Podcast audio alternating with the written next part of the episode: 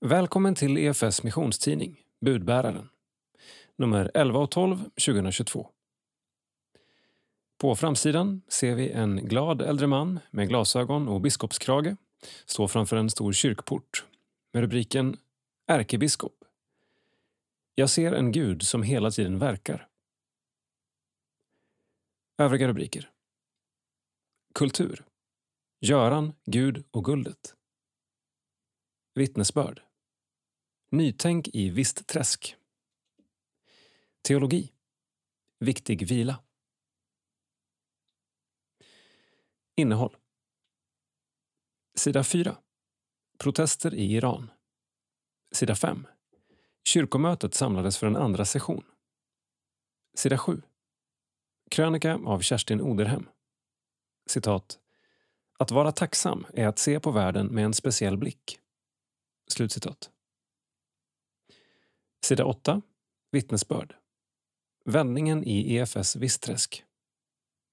Sida 13. Leva mission. Skapa goda vanor. Sida 14. Julhälsningar från EFS internationella projekt. Sida 20. Martin Modéus är Svenska kyrkans nya ärkebiskop. Sida 30. Teologisk reflektion. Evolution eller Guds avbild. Sida 32. Vikten av sabbatsvilan. Teologi av Thomas Nygren. Sida 36. Kyrkohistoria. EFS på 80-talet i Sverige. Sida 40. Kultur. Recensioner. Sida 42. Kultur. Jultips från redaktionen. Sida 44. Guldsmeden med hjärta för öppen kyrka. Sida 50. Kultur. Salm. Sida 52. Info. Nytt och aktuellt inom EFS och SALT. Sida 56. Barn i alla länder. Roparna. Barnpredikanterna. Sida 58. EFS region Sydöstsverige. Sida 60. EFS region Mittsverige. Sida 62. Nytt i livet. Minnesrunor och dödsannonser. Sida 65. Salt. Guds julkort. Krönika av Nanne Näslund. Sida 3. Ledare. Fred på jorden. När vi detta år lyssnar till julens evangelium och gläds åt änglarnas hälsning till herdarna om fred på jorden är vi nog många som samtidigt liksom hör ljudet av de ryska raketernas terrorbombningar i Ukraina. Vi frågar oss hur länge det ska pågå. Vi ber att detta orättfärdiga krig ska ta slut och vi ropar till Gud om beskydd för alla i Ukraina som inte kan se fram emot en fridfull jul. När vi lyssnar till eller tittar på nyhetssändningar med rapporter från Ukraina, och inte bara därifrån, är det inte särskilt långsökt att tänka på Jesu ord om stridslarm och krigsrykten. Matteus evangeliet 24 och 6. Vi lever i tecknens tid och det är lätt att förlora hoppet. Det är lätt att bli uppgiven eller bara trött. Då bör vi lyssna till fortsättningen av Jesu tal om den yttersta tiden. Han sa också Se till att ni inte låter skrämma er. Det yttre kriget med militära medel är vi som nation förskonade från, även om det finns ganska nära oss. Men det finns annat i vår tillvaro som utmanar vår frimodighet och skapar oro och rädsla. Motsättningar mellan olika grupper i vårt samhälle, våld som ibland kommer väldigt nära. Inte ens den kristenhet och kyrka som vi är en del av och som skulle vara en fridens förmedlare är förskonad från strider och motsättningar. Den enhet i Kristus som vi önskar och ber om är inte självklar. Splittring finns både inom kyrkor och samfund och mellan dem. Ibland beror denna splittring på djup oenighet i teologiska frågor. Ibland handlar det om bibelsyn och bibeltolkning. Inte sällan gäller det, precis som i samhället i stort, etiska ställningstaganden. Jul och nyår är tider för reflektion, för tillbakablick och framåtblickande. Vår Herre Jesus föddes in i en värld av oro, krig, motsättningar, åsiktsskillnader och allt som vi så väl känner igen. Och han förutsade att så skulle det förbli. Det var en del av tidens villkor, av tidens tecken. Men han sa också till oss att inte vara rädda och att inte låta oss förledas. Ty han kom till världen med en frid som övergår allt förstånd. Låt oss be att den friden ska få prägla inte bara julen utan hela det nya året. Och att vi det kommande året både ska kunna bevara den kristna trons enhet och ska få se fred och rättvisa i det idag terrorutsatta Ukraina. Lars-Olof Eriksson, ordförande EFS. Sida 4. Kortnytt. Iran skakas av fler dödsoffer. Allt fler dödas i svallvågorna av Massa Zina Aminis död i mitten av september. Sedan 22-åriga Massa Zina Aminis arrestering och död har Iran skakats av våldsamma protester mot sharia-lagarna och Irans totalitära regering. Hon blev intagen av moralpolisen för att hennes slöja satt fel. Sedan revolutionen 1979 är det obligatoriskt för flickor och kvinnor över nio år att bära hijab och bryter man eller kritiserar den lagen riskerar man böter, tillrättavisning eller fängelse. I protesterna bränner kvinnor sjalar och klipper av sig håret under slagorden kvinna, liv, frihet. Anahita Parsan, präst i Hammarbykyrkan i Stockholm, flydde Iran för många år sedan på grund av den totalitära regimen. Jag ropar efter hjälp för det iranska folket. Regimen tar nu till militära vapen. Man förstör mediciner och stoppar de som blivit skadade i protesterna från att föras till sjukhus. Men folket är inte rädda längre och protesterna har utvecklats till en revolution. Hittills har flera hundra dött, men för varje människa som dödas kommer fler för att kämpa för Irans frihet. EFS samarbetspartner Sat7 har under många år sänt satellit-tv i Iran. De vädjar om bön för det iranska folket och hoppas att protesterna kan leda till religions och åsiktsfrihet i landet. De uppmuntrar landets kristna att vara frimodiga och öppna sina hem för de skadade men att inte spä på konflikten genom att mana till våld i protesterna.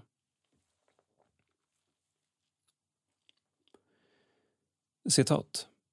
Som avtalet är formulerat så är det omfattande förändringar som väcker förhoppningar om en varaktig fred. Utmaningen blir att omsätta de vackra orden i praktiken. Slutcitat. Erik Johansson, internationell missionssekreterare på EFS, om fredsavtalet mellan Etiopien och TPLF, Tigray People's Liberation Front, som ingicks i november.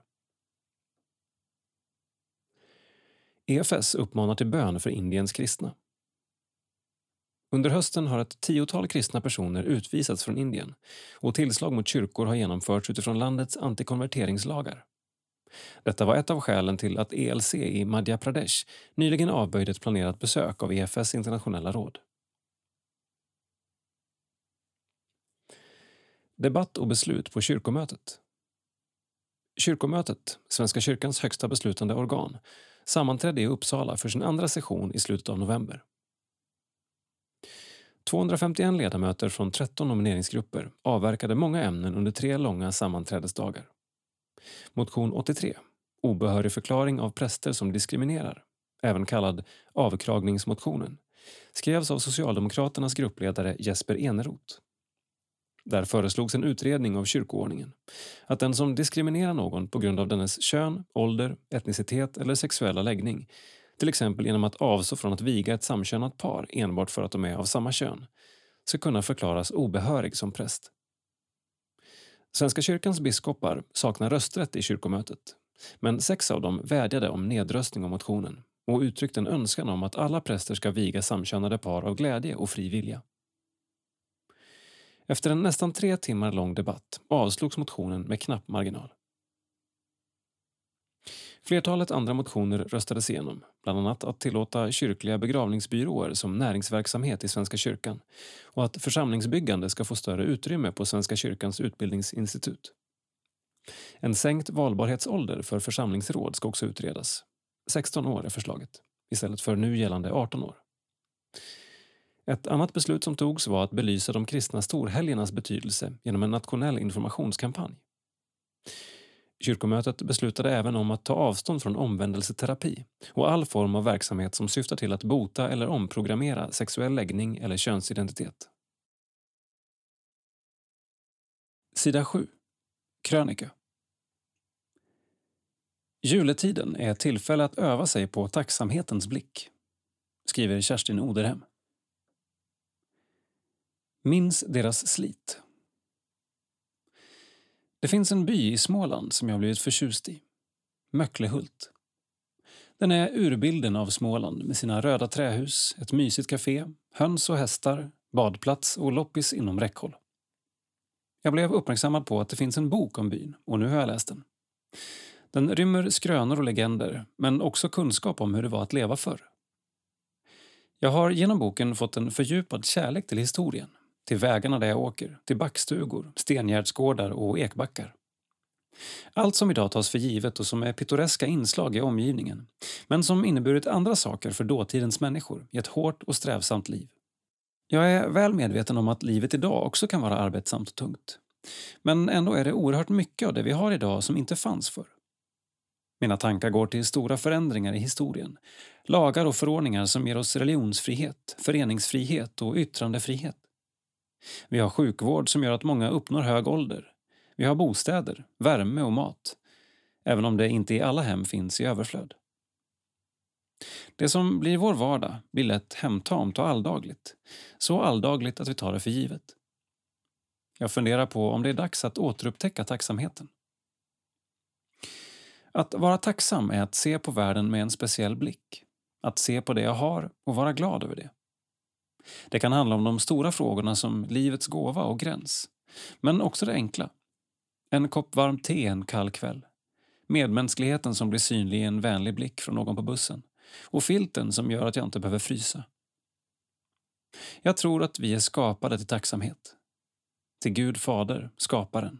Till Jesus Kristus, räddaren och den helige Ande, vår hjälpare. Allt vi har har vi fått och är en gåva. Den största gåvan kommer till oss i Jesus Kristus. Gud inkarnerad, förkroppsligad på jorden. Han kommer till dig och möter dig och för det kan vi inte göra något annat än att säga Tack, tack Jesus. Kanske kan det vara en andlig övning i juletid. Övningen i tacksamhet. Den är inte beroende av hur din jul ser ut, om du är ensam eller med andra. Tacksamheten är beroende av din blick och att du liksom blir seende. Själv ska jag under julledigheten ta mig en promenad förbi de stora stengärdsgårdarna och gamla ekarna. Jag vill minnas alla dessa som var med och formade vårt land samtidigt som jag spanar framåt mot året som kommer. Vi som lever nu formar både nutid och framtid så att nya generationer sedan kan se tillbaka. Vad kommer de att se att vi format? Och vad kommer de vara tacksamma över? Kerstin Oderhem, missionsföreståndare EFS. Sidan 9. Vittnesbörd. Kyrkan ska inte vara tyst. En efter en blev medlemmarna i EFS Vissträsk allt färre. Frågan brände och hopplösheten växte. Var det kanske dags att lägga ner? Men en tanke från pastorn förändrade allt. Text Lovisa Lo Fundell. Bild Malin Rosengren. Kaffe och kakor dukas fram i vitt porslin med initialerna DUF, Det ungas förbund. Och Karina Berggren och Per Wikberg sätter sig ner vid ett av fikaborden i EFS missionshus i Vistträsk, även kallat Mischan. Stämningen är lättsam under vårt videosamtal och de hjälps åt att komma ihåg föreningens gemensamma resa. Från tankar om nedläggning till att nu vara uppemot 80 personer på samlingarna. Det finns foton från när jag gick i söndagsskolan för ungefär 60 år sedan. Då var vi mellan 50 och 100 barn på samlingarna. Den siffran har gått stadigt neråt under årens lopp och för några år sedan var vi runt 15 personer i föreningen. Då kände man sig lite halvdeppad, berättar Per, som är ordförande i EFS Visträsk. I Älvsbyn, som ligger nästan två mil från Visträsk fanns en förening med många fler medlemmar och de började fundera på att lägga ner och integreras i deras förening istället, berättar Karina. Men under ett årsmöte sa vår dåvarande pastor Margareta Andersson att om vi hade varit 15 personer som åkte till Älvsbyn varje söndag hade vi nog börjat fundera på att starta en förening i Visträsk. Vi var alltså lika många som en nyplantering. Den tanken blev vändpunkten för oss och vi bestämde oss för att fortsätta. Per tar en pepparkaka och stämmer in i det Karina säger. Ja, det gav verkligen nytt hopp. att vi behövs för den här ortens skull och hade en uppgift framåt. Medlemmarna frågade sig vad syftet med att ha kvar föreningen var. De beslöt att föreningen skulle fortsätta verka för Kristi rikes tillväxt i Visträsk, som det stod i stadgarna, och behålla Mischan som samlingsplats. Visträsk blev allt tydligare deras ansvar och den nyfunna glöden stärktes ytterligare av en vision som två av medlemmarna fick under en bönestund. Paret berättade att de hade bett och upplevt att mat skulle vara ingången i kyrkan och samla folk.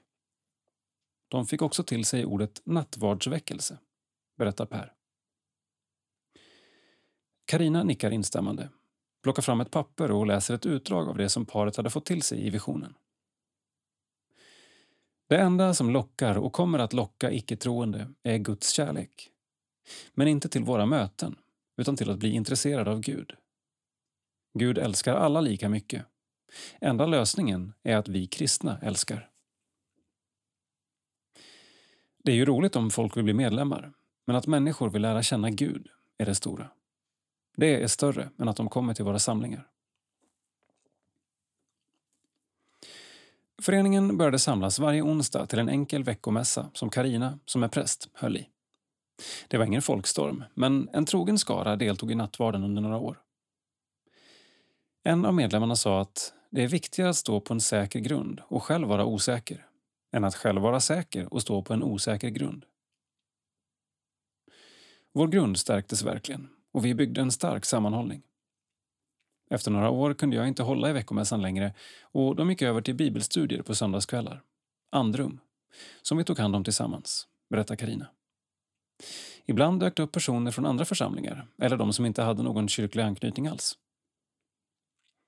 I samma veva anställdes en ny pastor för området och han introducerade begreppet “messy church” som kan översättas till “stökig kyrka” där både barn och vuxna samlas, ofta kring kreativitet och mat. Samuel Folkesten, vår nye pastor, trodde det skulle passa Visträsk. Och med tanke på visionen om att mat skulle samla människor var vi snabba på att haka på, säger Karina. Efter någon månad var de igång med Tacofredag en kreativ samling som genomförs tillsammans med Älvsbyns församling, där unga och äldre äter mat ihop. Barnen får äta först och går sedan upp på övervåningen för att leka och pyssla med pedagoger från Älvsbyn. Sedan är det dags för de vuxna att äta tacos och kvällen avslutas med en gemensam samling.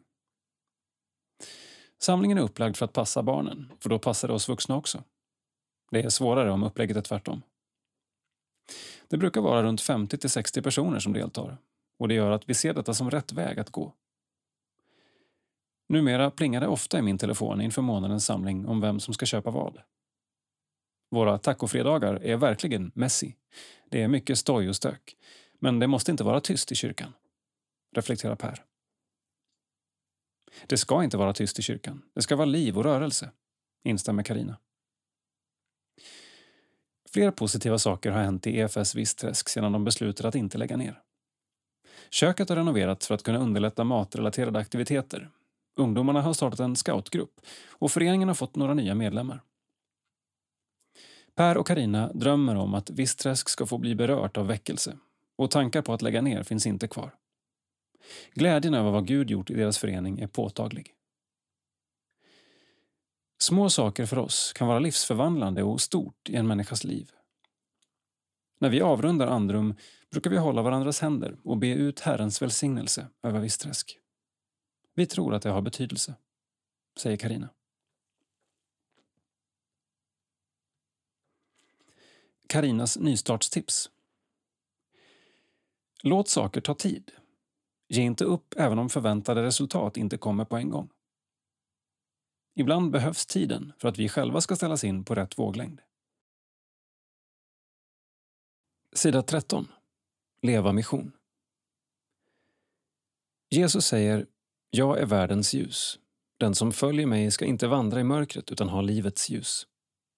Johannes 8 och 12. Tillsammans lever vi mission i Sverige och ut över hela världen för att människor och samhällen ska bli förvandlade av Jesus. Var med och tänd ett ljus för att ge fler möjlighet att nås av en stråle av Guds kärlek och ljus. Läs mer på efs.nu jul. Mikael Artursson och Martin Alexandersson avslutar sin serie i Budbäraren med ett par sista råd om att leva mission i vardagen. Skapa goda vanor. Året går mot sitt slut, ett år då budbäraren särskilt uppmärksammat vägar att leva mission i sin vardag.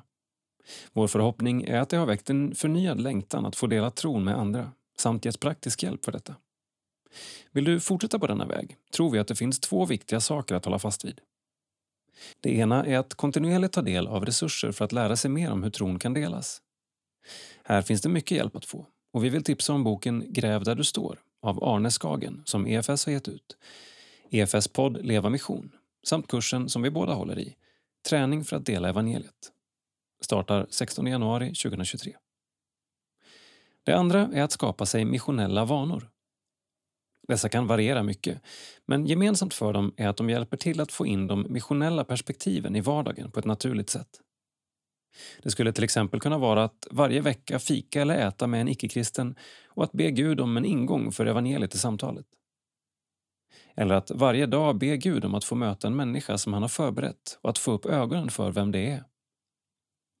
Det skulle även kunna vara att jag försöker inleda en konversation med en annan förälder varje gång jag är på lekplatsen med mina barn.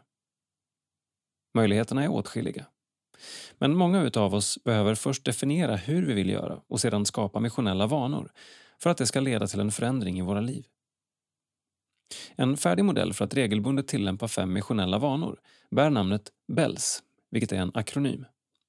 Här handlar det om att varje vecka välsigna, bless, tre personer varav minst en inte är med i en församling. Att varje vecka äta, eat, med tre personer varav minst en inte är med i någon församling. Att varje vecka ta tid för att sitta ner och lyssna, listen, till Andens röst. Att varje vecka ta tid för att läsa Bibeln och lära, learn, mer om Jesus. Att varje dag skriva dagbok över hur jag har försökt visa på Jesus genom att vara utsänd, sänt, i vår värld. Denna modell skulle kunna vara en hjälp att skapa beteenden som gör oss mer tillgängliga för hur Gud vill använda oss i vår vardag. Oavsett vad du väljer av ovanstående vill vi uppmuntra dig till att ta steg i att lära dig mer för att skapa nya vanor och på så sätt kunna leva ut evangeliet på din ort och i dina relationer. Mer om alla ovanstående tips kan du hitta via sidan efs.nu levamission. Mikael Artursson och Martin Alexandersson. Modellen BELLS. Bless. Välsigna andra. Eat. Ät med andra. Listen. Lyssna till anden. Learn. Lär av Bibeln. Sent. Hur har jag varit utsänd? Sida 14. Globalt. Över stad och land ikväll går julens glada bud. Äntligen är det jul och vi får samlas kring hoppet och ljuset. Född är Herren Jesus Krist, vår frälsare och Gud. Ännu ett år har passerat med en stor portion mörker och oro. Krig, energikris, inflation och klimathot. Det är lätt att känna sig modlös. Men Jesus kallar oss att lyfta blicken. Han säger “Ni är världens ljus”. I årets julkampanj sätter vi därför återigen fokus på hur ljuset lyser i mörkret och hur vi kan vara med och tända praktiska, konkreta ljus för människor, både i vår närhet och långt borta. Tack för att du står med i det stora uppdraget. Genom att du är med och ger en gåva ger du också fler möjlighet att nås av en stråle av Guds kärleksljus, som det står i den gamla salmen. På de följande uppslagen kan ni läsa julhälsningar och vittnesbörd från några av de länder där EFS har praktikanter och missionärer. Vi önskar dig en välsignad juletid. Läs mer på efs.nu jul. Familjen Eklöv i Etiopien. I höstas flyttade familjen Eklöv som EFS-missionärer till Etiopien. Lina är läkare och har bland annat arbetat som medicinsk rådgivare åt Varsan i Somalia. Niklas har arbetat som EFS-representant med fokus på att bland annat stärka kontakten med systerkyrkan Mekane Jesus och deras biståndsgren. Vi har fått möta mycket lidande och utmaningar i regionen. Torka, etniska konflikter och ekonomisk kris. Men vi har också sett att de insatser vi stöttar gör skillnad. Berättar Lina och Niklas. Regn i Bale. Torkan har slagit hårt i Etiopien. I Bale har cirka 70 procent av boskapen dött. Kvinnor och små barn har drabbats extra hårt. Kvinnors bröstmjölk har sinat på grund av näringsbrist så att de inte kunnat amma sina barn, berättar Aslia Mohammed som jobbar särskilt med kvinnornas situation i staden Bered. Genom Mekane kyrkans biståndsgren DASSC har EFS kunnat vara med och lindra nöden. Efter två års uteblivna regn och begränsade skördar i Bale regnar det nu äntligen, vilket är ett stort tacksägelseämne. Vi fortsätter att stötta det långsiktiga arbetet för en säker livsmedelsförsörjning. Stort tack till alla som bidragit till nödhjälpen i Etiopien efter torkan. Exempel på det som delats ut. Mat till 3 300 personer under sex månader. Näringstillskott för gravida och ammande kvinnor. Tvål och tvättmedel till 2 650 människor. Vattenbehållare till 1 700 personer. Och mycket mer. Amanda och Fanny. I Etiopien har EFS också haft två praktikanter på plats. Fanny Ljungdahl och Amanda Bergström. Här kommer hälsningar från två av de ungdomar som de mött på EFS samarbetsorganisation Hope for Children in Ethiopia. Tenseye flydde kriget. Tenseye är ett av många barn som förlorat sitt hem på grund av kriget i Etiopien. När oroligheterna närmade sig hans by fick han lämna sin familj för att söka trygghet och en ny framtid i Addis Abeba. Det var dock svårare än han trodde. Eftersom han inte fick med sig några papper under flykten kunde han inte fortsätta studera i Addis. Men Tenseye hade tur och fick en plats på Hope for Children in Ethiopia. Nu lär han sig att sy och arbeta med läder. Med pengarna han tjänar kan han också hjälpa sin familj. Nu känner jag mig trygg. Tack vare utbildningen jag får vågar jag hoppas på en bättre framtid nu, säger Tenseye. Selam har fått ett nytt liv. När Selam var några månader gammal hittades hon i ett träd i staden Bahirdar i norra Etiopien. Hon växte upp hos en man som tvingade henne att arbeta och någon skola fick hon aldrig gå till. När hon kom upp i tonåren hamnade hon i prostitution och missbruk. Idag ser Selams liv helt annorlunda ut. Hon bor på New Life, Nytt liv. Ett boende för unga kvinnor som drivs av Hope for Children in Ethiopia. Hon har fått hjälp att bearbeta sitt förflutna och har fått nytt hopp. Hennes dröm är att få gå i skolan och bli frisör. Hos Hope for Children har hon kunnat påbörja arbetet mot att nå sin dröm. Jag ber att inga barn i världen ska behöva uppleva det jag har gjort, säger Selam.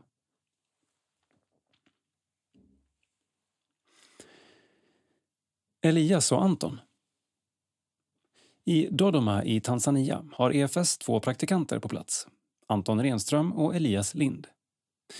Här kommer hälsningar från ett par personer som de mött i Tanzania. Jesus har gett mig nytt hopp. Regina Ernest Maté är både mamma till fyra barn och lärare på den lilla förskolan Katekisimo Mnadani i Tanzania. Hennes passion är att undervisa och hon arbetar för att barns rättigheter ska respekteras. Därför är hon extra tacksam till EFS mission som varit med och stöttat den lärarfortbildning som hon har fått. Men viktigast för henne är ändå tron på Jesus. Jag älskar Jesus eftersom han förlåtit mig mina synder och gett mig nytt hopp, berättar Regina. Skolan hjälper oss ta hand om våra barn. Här kommer en hälsning från den lilla Masai-bosättningen i Chitego, Tanzania där bonden Alais Isaya bor tillsammans med sin familj och sin boskap. Alais är väldigt glad för den lilla kyrkan i hans by och han berättar att en av de största förändringarna som skett i byn sedan kyrkan kom hit är att de också fått hjälp med en skola för barnen i byn. Kyrkan har varit till mycket stor hjälp och jag har sett ljuset via kyrkan. De hjälper oss förstå hur vi kan ta hand om våra barn, berättar Alais. Han har också en hälsning till sina svenska syskon i kyrkan i Sverige. Förklara för oss, visa oss, lär oss, dra er inte tillbaka. När vi får råd av er, då växer också ni. Hälsar Alais.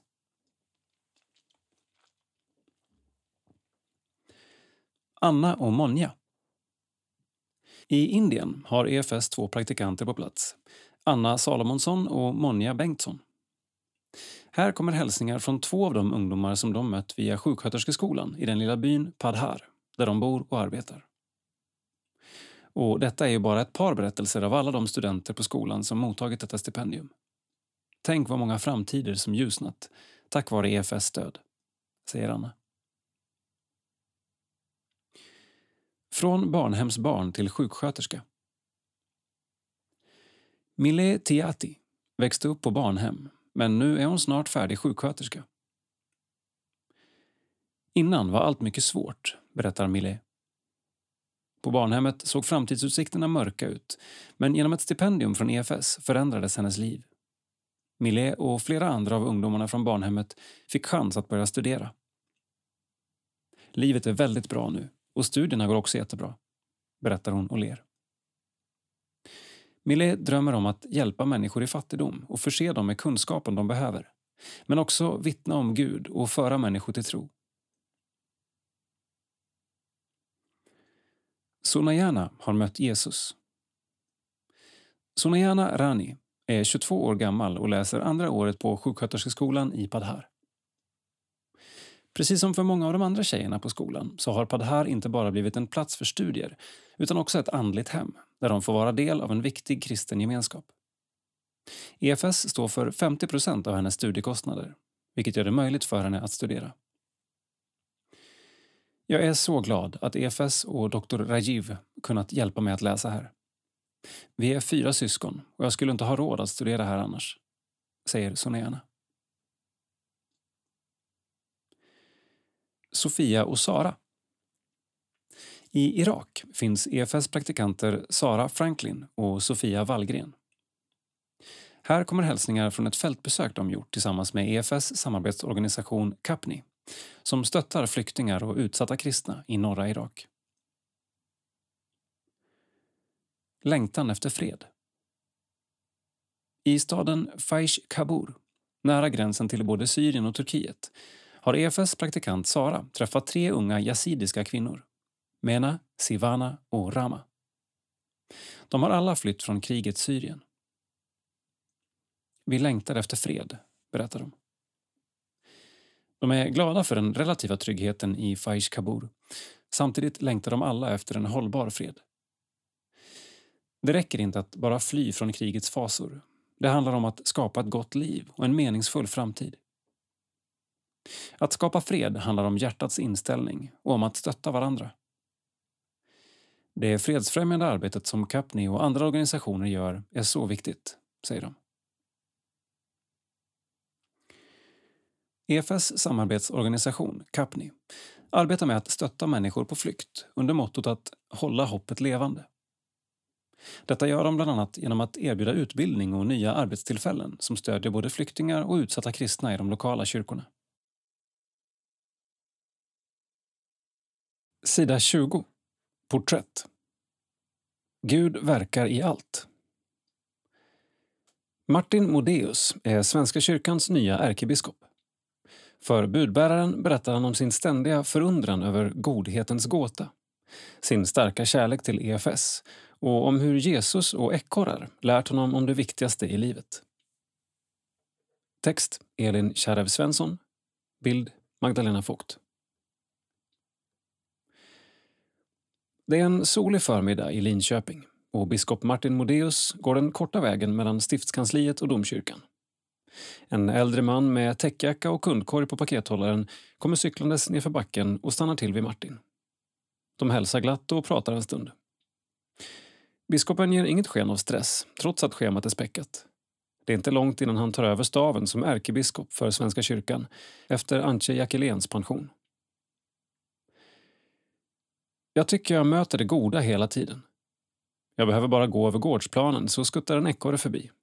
Ett träd strålar fram i höstens färger. Jag möter en vän som stannar och byter några ord.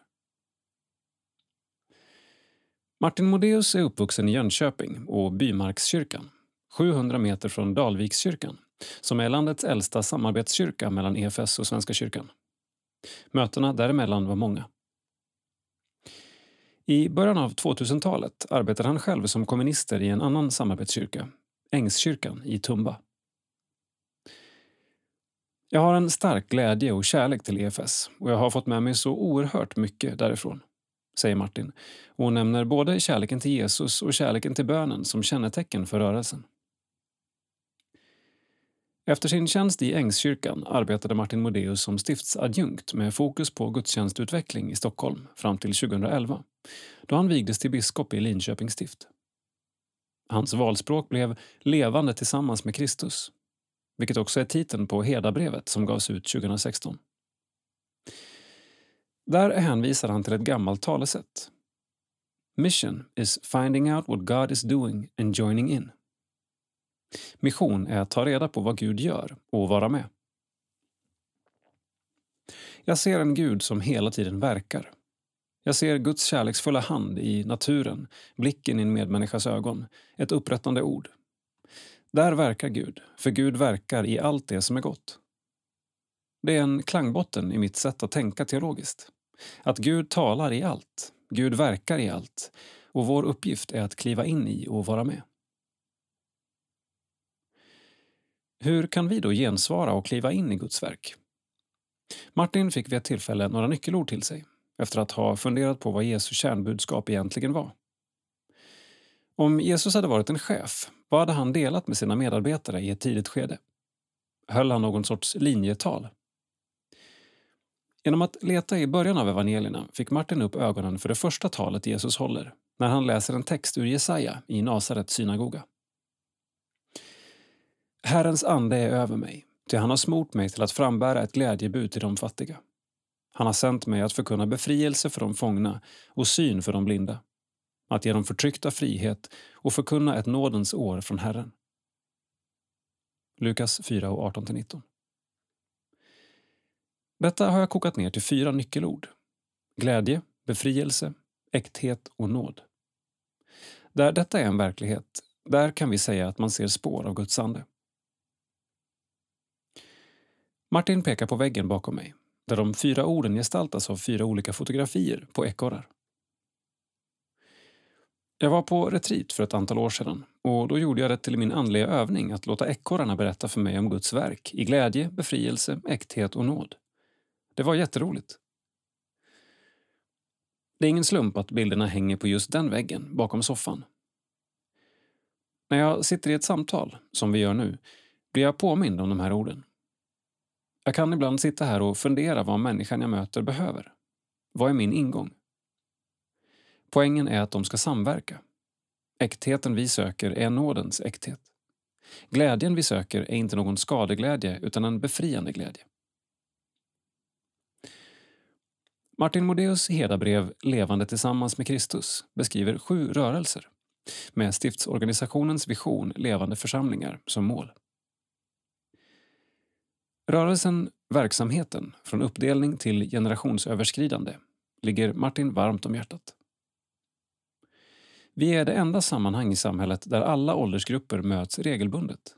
Och möjligheterna till generationsöverskridande möten är ingen annanstans lika stora som i Svenska kyrkan.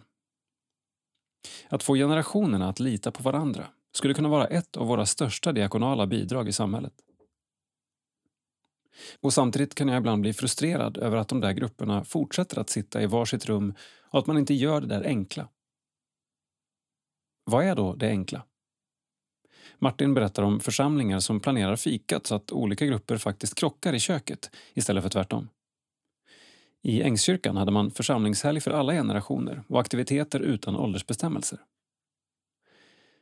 Det var inte fotboll för ungdomar, pyssel för barn och bibelstudier för vuxna. Utan man hade fotboll, pyssel och bibelstudium och så fick man välja själv. Det är klart att det inte bara är tonåringar som tycker om att spela fotboll. Det visste vi ju egentligen. Som biskop har Martin tillsammans med Svenska kyrkans ungas distriktsstyrelse regelbundet bjudit in församlingsledare och unga till gemensamma middagar och samtal. Vi pratar om hur unga ska bjudas in och få plats i församlingens helhet eller i gudstjänsten. Man är placerad så man möter andra, några i ledande ställning och några unga, och efteråt går man ut i sina församlingsgrupper och samtalar om vad man tar med sig hem. Biskopen nämner också möbleringen i kyrkans lokaler som en viktig faktor. När uppdelningen satt sig i det fysiska är det jättesvårt att komma ur den. Ett lysande undantag är Linköpings domkyrkoförsamling. När de byggde om sitt församlingshem strök de det ålderssegregerande. Det som hade kunnat vara konfirmandernas mysrum blev ett bibliotek med soffor. Det som kunde ha blivit barnens pysselrum blev ateljén och i alla rum finns det leksakslådor för mindre barn. Helt lysande. Man angrep den fysiska strukturen som annars är självförstärkande i ålderssegregering. Samtalet om integrering av olika generationer för oss vidare till de olika inriktningar som finns inom Svenska kyrkan. Som Martin berättar i början av texten har mötet med EFS format honom. Uppväxten i Växjö stift satte en högkyrklig prägel men i samarbetskyrkan i Tumba gav ordföranden honom uppgiften att utveckla gudstjänsten, som skulle vara lågkyrklig. Det var fantastiskt, för mycket av det som för mig var självklart vreds ur händerna på mig. I god bemärkelse. Jag var tvungen att gå in i gudstjänsten och försöka förstå gudstjänsten på ett helt nytt sätt. Det var otroligt utvecklande för mig och ligger i rätt hög grad till grund för det som jag senare har gjort, säger Martin och syftar bland annat på sitt arbete med gudstjänstutveckling. I arbetet med gudstjänsterna i Ängskyrkan fann han ett fokus på de tre grundrelationerna. Relationen till Gud, relationen till medmänniskan och skapelsen och relationen till sig själv. Det kan vara lågkyrkligt eller högkyrkligt. Vi behöver inte strida om de frågorna utan kan gå djupare. Min allmänna hållning är att jag tycker om olikheter och jag har verkligen inget behov av någon sorts rättning i leden, för sakens egen skull. Vi har så många församlingar och de behöver få vara lite olika, med lite olika struktur och lite olika idéer om hur man firar sin gudstjänst. Det är i grunden något gott. Martin menar att en väldigt viktig del av EFS nuvarande och kommande bidrag i Svenska kyrkan är att visa att idealitet och brett bärarskap inte behöver innebära slutenhet och stängda församlingar. Det upplevde jag väldigt tydligt i Ängskyrkan. Både glädjen över engagemanget och värnandet om icke-exklusiviteten, öppenhet och låga trösklar. Det var fint att se. Under en period hade Linköpings stift ett interreligiöst råd där man satt och pratade med varandra utifrån olika grupperingar. Men samtalen gick trögt och första punkten på dagordningen var ofta Vad är gruppen till för? Till slut konstaterade rådet att de inte kunde fortsätta på det sättet varpå Martin Modéus sa Äsch, då bjuder jag på middag istället. Istället för åtta personer som undrade vad vi gjorde där kom 80 personer som käkade middag och pratade. Återigen en god upplevelse av det strukturerade samtalet kring en måltid med placeringar så att kristna från olika schatteringar, muslimer, buddister och judar hamnar vid samma bord. Vi har samtalsfrågor till stöd, men som alltid när det handlar om människor blir det ett utforskande. Vad säger du? Vad är din erfarenhet? Vi kan ha program då vi till exempel berättar om våra olika sätt att be och de får stå okommenterade bredvid varandra. Det kan finnas något jag känner igen mig i eller något som är främmande. Jag bara älskar det.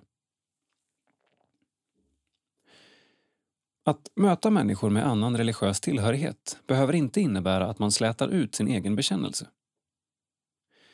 Gud har skapat hela världen och alla människor och alla har någon slags erfarenhet av Gud. Om jag är intresserad av att lyssna på dig och utgår från att du är intresserad av att lyssna på mig också, då kommer jag berätta om Jesus. Ju tryggare jag är i min Jesusbekännelse, desto roligare och mer givande samtal kommer vi att få. Oavsett vilka etiketter vi sätter på varandra. Kombinationen av trygghet i den egna identiteten och öppenhet för den andra och medvetenheten om mitt uppdrag och min glädje att vittna om Jesus gör detta rätt oproblematiskt. I ditt herdabrev nämner du att många upplever en viss blygsel för gudsrelationen. Finns det något botemedel för den? Att vi gemensamt, på ett enkelt sätt, talar om Gud i våra sammanhang. Vi kristna har ibland tänkt att vi måste säga allt så fort det står någon som inte är bekännande kristen framför oss. Släpp det. Gud är med den människan. De har en historia tillsammans. Jag vandrar med en liten bit. Martin menar att våra församlingar kan vara övningsplatser, trygga rum där vi på ett naturligt och okonstlat sätt kan tala om vår tro. Där får vi testa språket, vad som känns bekvämt och inte och lätta bördorna för varandra. För en person kan det vara fullkomligt självklart att tala om sin tro medan för någon annan är tron på Gud så oerhört privat att den bara inte kan tala om det. Ingen ska känna ett krav att göra det. Sen ser det kanske annorlunda ut om 15 år för att livet och Guds ande leder oss in i nya sammanhang. Hur ser din egen vardagsrelation med Jesus ut? Jag ber. Vi småpratar. Saltaren är min grundbön. Den är jag hela tiden i och jag är en rätt klassisk tidebönsbedjare. Men sen har jag också en bild med mig där jag sitter på en bänk tillsammans med Jesus. Ibland pratar vi med varandra, ibland gör vi inte det. Det är inte helt ovanligt att det knyter sig i magen på folk när bönen blir en prestation och att man stressar varandra till en speciell typ av böneliv. Bönen är inget vi behöver uppfinna, utan någonting du finner. Det är uppenbart att förundran ligger nära Martin Modéus. Han tycker att teodicéproblemet, ondskans problem, är lite övervärderat som filosofisk nöt och pratar hellre om det godas problem. Det godas gåta har sin utgångspunkt i frågor om varifrån all denna skönhet kommer. Jag tycker jag möter det goda hela tiden. Jag behöver bara gå över gårdsplanen så skuttar en ekorre förbi. Ett träd strålar fram i höstens färger. Jag möter en vän som stannar och byter några ord. Vi tycker ofta att det bara är eländesskildringar i tidningar. Och det ska vi vara glada för, för det betyder att intuitivt betraktar vi eländet som undantaget. Martin hör en ton av kärlek som går genom hela skapelsen. Ibland talar man om survival of the fittest och uppfattar det nästan som allas krig mot alla. Men om vi tittar på hur universum ser ut är ju denna plats, jorden, helt fantastisk. En plats som är så vänligt inställd till livet att vi människor får plats, får växa och utvecklas. En plats som ger nåd och utrymme och möjligheter för maskar och svalor och björkar och skator. Där har du det godas problem. Och vi skickar raketer för miljarder dollar för att leta efter bakterier på andra planeter. Ta ett varv runt jorden och titta här. En stor förändring och en ny uppgift ligger framför Martin Modéus och jag frågar om han är nervös. Jag lever i spänningen mellan att det förstås är något stort och fantastiskt och ett otroligt förtroende att bli vald till ärkebiskop. Och sen finns det någonstans en tanke på att jag har lärt mig nya jobb förut. Man måste både ha respekt för sammanhanget och någon slags avslappning i vardagen. Jag har massor av människor omkring mig som vill mig väl. Sen går det åt pipsvängen ibland och då är väl jag den som får be om nåd. Från åren i Linköping tar han med sig de drömmar och visioner som där vuxit fram. Den lokala församlingen och vikten av olikhet. Det generationsöverskridande arbetet och idealitet. Och den fasta förtröstan att Gud verkar i allt med glädje, befrielse, äkthet och nåd. Sida 30. Teologisk reflektion. Evolutionsläran eller Guds avbild. Frågan om när och hur Gud skapade världen har ibland skapat splittring bland kristna. Men vad är egentligen poängen med Bibelns skapelseberättelse? Text Marie Larsson. Illustration Benjamin Kruse. Skapelse versus evolution. Tänk om Gud hade kunnat tänka sig att vara lite tydligare på den punkten. Bibelns författare hade kanske kunnat utesluta några rader från de där långa släkttavlorna och istället bara lagt till ett antal bokstäver om ifall det handlade om en skapelse på 6 24 timmars dygn eller en mer långsam process. Nu är vi lämnade med den här slitningen mellan Bibelns skapelseberättelse och vår samtids syn på hur livet har utvecklats. Vi som kristna är alltid kallade att söka sanningen. Men som utgångspunkt kanske vi ändå ska lägga märke till vilken plats Bibeln ger till just frågan om hur och när världen skapades. Nämligen inte särskilt stor. Och det är kanske därför det finns en sådan spännvidd även bland bibeltroende kristna vad gäller tolkning av skapelseberättelsen i relation till evolutionsteorin. Bibeln ger oss helt enkelt inga tydliga svar. Däremot kan vi utläsa väldigt mycket annat ur skapelseberättelsen om Guds tanke och syfte med sin skapelse. 1. Gud skapade ordning.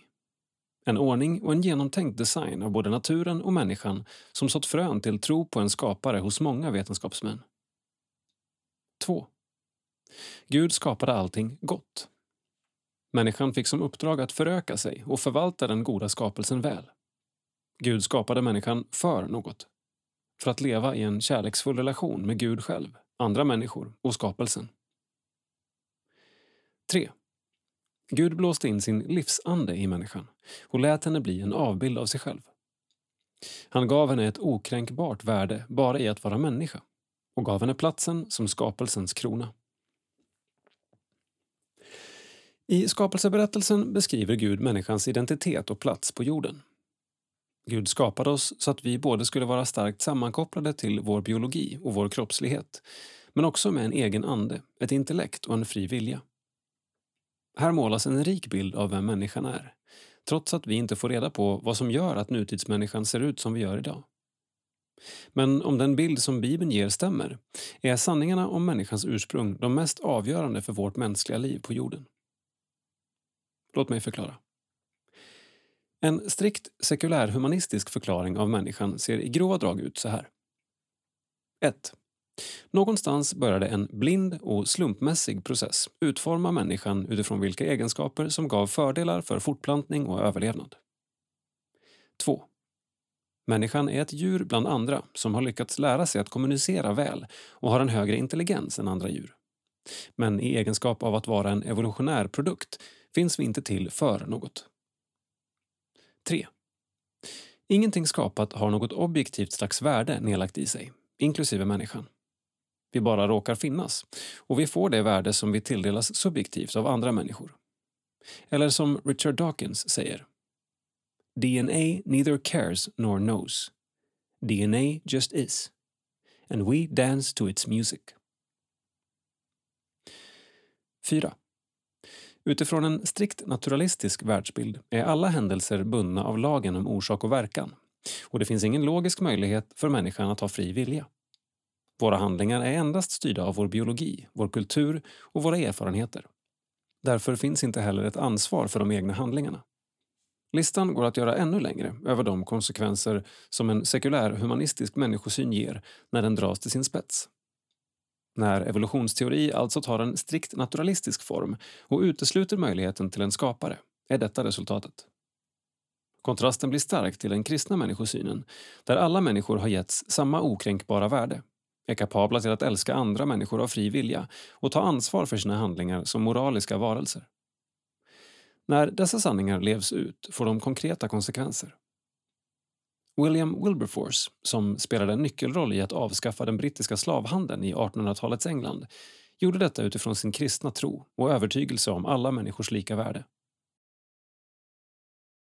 Gud har makten att skapa världen hur han vill. På sex 24-timmarsdagar eller genom en längre process. Därför borde inte frågan om hur eller när Gud skapade splittra den kristna kyrkan.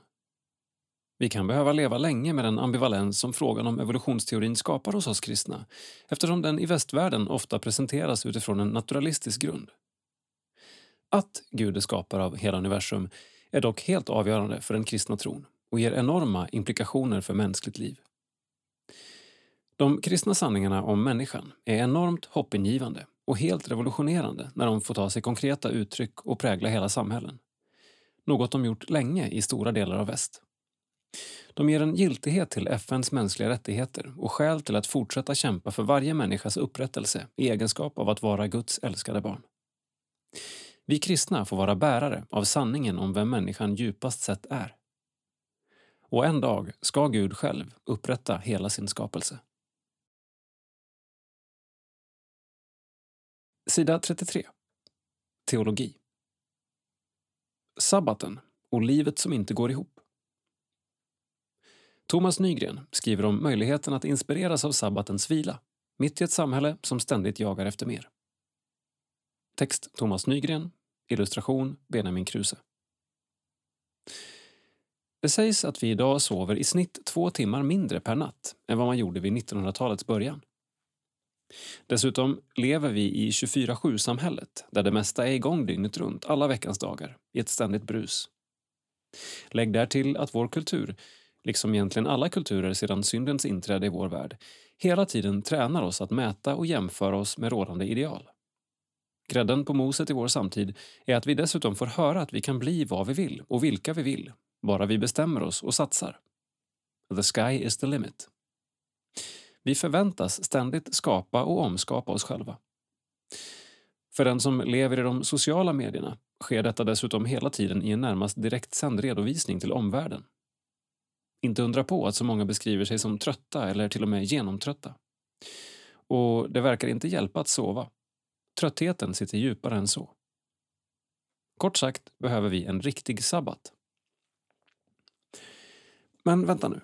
Kristna firar väl inte sabbat? Vi är väl inte bundna av sabbatsbudet? Nej, det är tydligt i Nya testamentet. Paulus skriver i Kolosserbrevet 2.16 Låt därför ingen döma er för vad ni äter eller dricker eller hur ni iakttar högtider eller nymånar eller sabbater. Faktum är att enligt Nya testamentet är den kristne inte alls bunden av lagen i det gamla förbundet, vare sig det handlar om religiösa, ceremoniella eller civila lagar, för att använda en systematisering av olika typer av bud i Gamla testamentet. Kristus beskrivs i Romarbrevet 10.4 som lagens slut och mål. Lagen i betydelsen Moses lag gäller inte längre den kristne. Vi tillämpar varken omskärelse eller förbudet mot blodmat. Inte ens de tio budorden som vi finner i Moses lag gäller längre. Det är en bakgrund till att Paulus i Kolosserbrevet hävdar att sabbaten inte är något som den kristne behöver fortsätta att tillämpa. För Paulus råder här frihet. Med samma sätt att tänka beskriver han att han själv kan bli allt för alla, det vill säga underordna sig både judiska och hedniska sedvänjor, för att åtminstone rädda några. Första Korinthierbrevet 9 och 19-23. Evangeliet driver honom att vara flexibel kring vilka seder han följer. Betyder det att en kristen människa inte har någon etik som binder henne? Att hon kan leva precis som hon vill? Nej, den slutsatsen drar inte Nya testamentets författare. Vi kan finna mycket etik och undervisning med etiska följder i Nya testamentet. Jesus säger till lärjungarna Följ mig. Han undervisar om kärleksbudet och det vi kallar den gyllene regeln, att vi ska göra mot andra så som vi själva vill bli behandlade. Han talar om många av buden som kan återfinnas i Moselagen och spetsar till dem på det mest radikala sätt. Jesus slutar sitt tal om detta med orden Var fullkomliga så som er fader i himlen är fullkomlig. Matteus evangeliet 5.48. När Luther i en predikan sammanfattar vad som gäller för den kristne säger han Vi erkänner gärna Mose som en lärare, men vår laggivare är han inte. Annat än i den mån som hans bud helt överensstämmer med Nya testamentet och den naturliga lagen. Detta är en bakgrund till att de tio budorden i Lilla katekesen, som befinner exempelvis i våra psalmböcker, inte har exakt samma innehåll som i Moseböckerna. Om vi nu inte är bundna av sabbatsbudet, hur ska vi då tänka om det? Det korta svaret är att sabbatsbudet, liksom annat i det gamla förbundet, pekar fram emot Kristus. I Gamla testamentet har sabbatsbudet en framträdande position. Det finns redan i skapelsen. Första Moseboken 2 och 2, Andra Moseboken 20 och 11. Sabbaten kopplas samman med den fullbordade och fullkomliga skapelsen. I Bibelns första kapitel i skapelseberättelsen upprepas gång på gång och Gud såg att det var gott. Inför den sjunde dagen när Gud vilade står det Gud såg att allt som han hade gjort var mycket gott. Sabbatsvilan innebar att stanna upp och se att det var fullbordat och att allt var gott, mycket gott. Det är därför inte underligt att sabbaten i det gamla förbundet även sammankopplades med frihet, närmare bestämt befrielsen från slaveriet i Egypten. Femte Moseboken 5 och 14-15. Sabbatsbudets innersta innehåll är alltså att vara fri och vila i det fullbordade, som är gott, mycket gott. På Jesu tid hade sabbaten blivit omgärdad med många regler och ordningar. Fariseerna och andra med den goda ambitionen att göra Moses lag tydlig och tillämpbar ville genom sina bud skapa en skyddszon så att ingen skulle riskera att bryta mot sabbatsbudet. Sabbaten hade i praktiken kommit att handla om att följa regelverken för att inte riskera att hamna i onåd inför Gud. I evangelierna ser vi gång på gång hur Jesus hamnar i konflikt med fariseerna och de skriftlärda just kring sabbatsbudet. I en av dessa konflikter avslutar Jesus samtalet med att säga att Människosonen är herre över sabbaten. Lukas evangeliet 6 och 5. I förlängningen av detta går det att ana att sabbatens budskap fortfarande var frihet och vila i det fullbordade. Det som är färdigt och gott, mycket gott. Hebreerbrevet i Nya testamentet spinner vidare på samma tråd. Så har Guds folk ännu en sabbatsvila att vänta. Till att gå in i Guds vila är att vila ut från sitt verk, så som Gud vilade från sitt. Hebreerbrevet 4 och 9-10. Bilden av den ursprungliga vilan i Edens lustgård i Bibelns andra kapitel är inte sysslolöshetens. Här fanns också arbete, men att det var ett arbete med en djup vila i botten, för att allt skedde inför Herrens ansikte, i vilan att allt var mycket gott.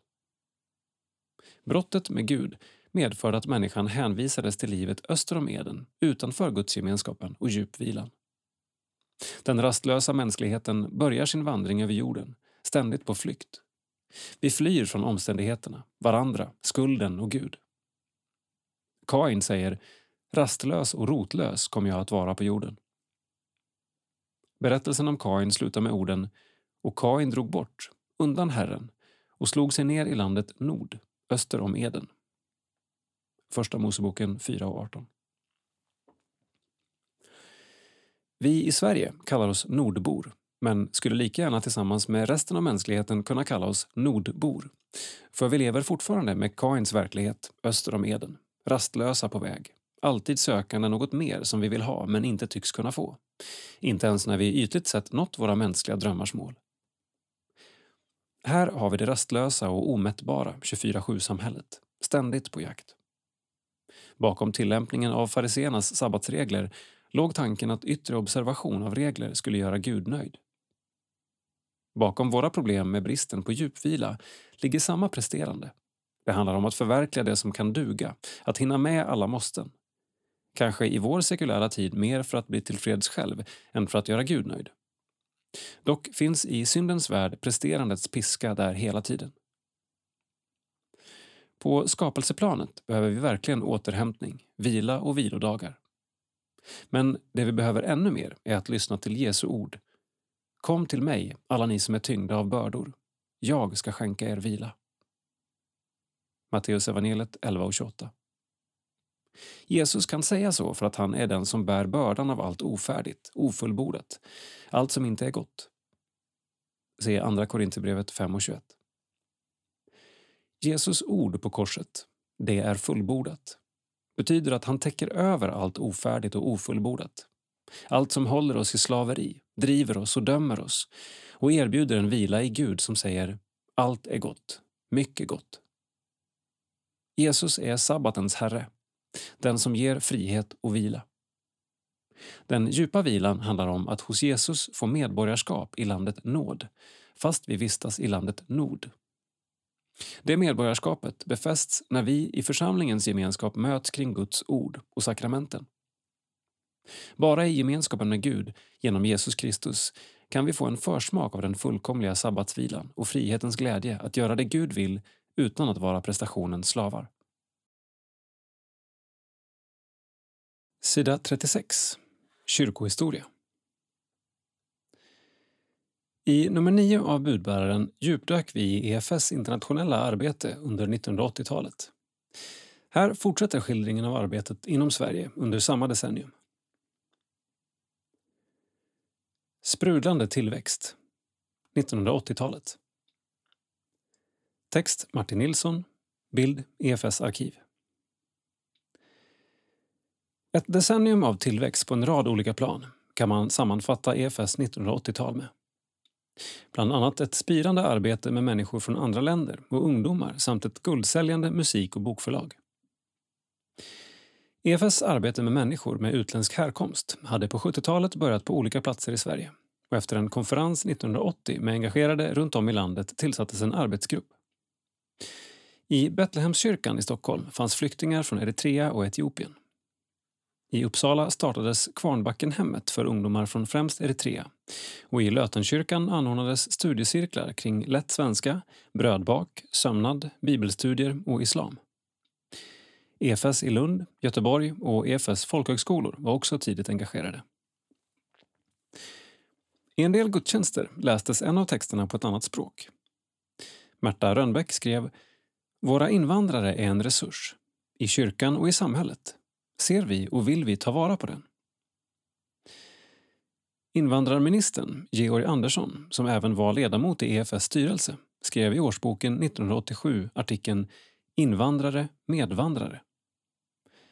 Där betonades föreningar och församlingar som viktiga platser där flyktingarnas erfarenheter, talanger, känslor, idéer och drömmar kunde få komma fram. Var och en har något att ge, som alltid när människor möts. Satsningarna på evangelisation var också stora under decenniet. 1981 antog EFS hemlandsutskott en treårsplan för evangelisation genom allt från besök och telefonsamtal till samtals och bibelstudiegrupper. Tumba i Stockholm, Tvärålund i Västerbotten och Ljungbyholm i Småland var några platser. Samt i Klippan, Skåne, som pastor Milfred Kuskla skrev från. Vi hade sex samlingar hösten 1983 och hade det enormt fint tillsammans. Att budskapet har verkat på djupet det får man veta vid en eftersits med enskilt samtal. Höstens upptäckargrupp är det finaste vi EFS-deltagare upplevt på länge. Johannelund hade en evangelistkurs med 15 deltagare där de flesta sedan gick ut i evangelisttjänst. 1981 firade EFS 125 år och som ett led i firandet erbjöds föreningarna att köpa och distribuera ett evangelisationspaket med budbäraren och ett exemplar av Nya testamentet. 30 000 broschyrer och 3 669 paket sändes. 1980 var upplagan 13 200 exemplar och 1982 14 300 exemplar. Av dem 300 helårsprenumeranter. Skolevangelisation gjordes genom skolarbetsgruppen som förstärktes då Siv Scott 1981 projektanställdes som skolkonsulent. Gruppen gjorde besök i EFS-distrikt och föreningar och samtalade om möjligheten till lokalt, gärna ekumeniskt, skolkontaktarbete. Ungdomsarbetet i EFS växte. 1980 inbjöds till det första ungdomsforumet som följdes upp av Riksungdomstinget vid årskonferensen. Rikslägren Patrullriks, Tonårsriks och Ung Ton anordnades med treårsintervaller. 1988 slogs Ung Ton och Tonårsriks ihop till Ungdomsriks. Rikslägren stimulerade det lokala arbetet då de i ofta små grupper på lokalplanet fick möta många på rikslägren och då nya arbetsformer prövades. Patrullriks i Kopparbo 1984 med över 2000 deltagare inbjöd till en familjesocken och bibeldramat Galileen med situationer ur Jesu och lärjungarnas liv där deltagarna fick vandra med dem. Någon sa efteråt det var inte Jesus på riktigt, men det var ändå Jesus. Patrull Rix i Fjärlöv 1987 slog rekord med 2400 deltagare, varav 200 i ledarskolan. Ett läger där det mesta sköttes lokalt. FGPG hade under åren blivit mer scoutliknande och 1986 ansöktes om inträde i SSR, Svenska scoutrådet. 1987 bildades EFS Scout, anslutet till KFUK, KFUMs scoutförbund. 1988 var det 1170 scouter och 329 ledare i 67 kårer. 1983 ändrades Barn i u-land och Blindia till BIAL, Barn i alla länder. Samverkan mellan EFS och Svenska kyrkan blev allt större. 1981 hade styrelsen överläggningar med biskopsmötet om EFS treåriga evangelisationsplan, den femåriga prästutbildningen, missionärsutbildningen och sjukhuskyrkan. Samtalen fortsatte och 1987 föreslogs gemensamt ett förslag om fördjupad samverkan mellan EFS och Svenska kyrkan. Svenska kyrkan erkänner fullt ut det arbete EFS bedriver som en del av kyrkans arbete. EFS å sin sida bekräftar sin samhörighet med Svenska kyrkan. Förslaget gick ut på remiss 1988 och föreningarna tillstyrkte förslaget vid årskonferensen 1989 togs det första formella beslutet och 1990 det andra beslutet. EFS fick också nya lokaler. Under flera år hade en flytt av EFS expedition till Uppsala diskuterats. Främsta motiven var närheten till Johannelund, svårigheten att rekrytera personal och ekonomin. I november 1986 flyttade EFS in i Nybygget som var namnet på den tidigare bondgården och husets yttre påminde om den. För första gången i egenbyggda lokaler kunde man nu få plats för EFS-förlagets växande arbete. NT81 blev början till Bibelns årtionde.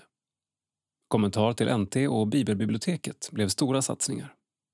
Cirka 30 nya boktitlar släpptes varje år. Den nya psalmboken som gavs ut 1986 sålde i 100 000 exemplar året därpå. Det var stora satsningar som inte gav plus i bokslutet alla år men som nådde långt utanför EFS led. 1988 bildades EFS Media AB i ett försök att rädda situationen.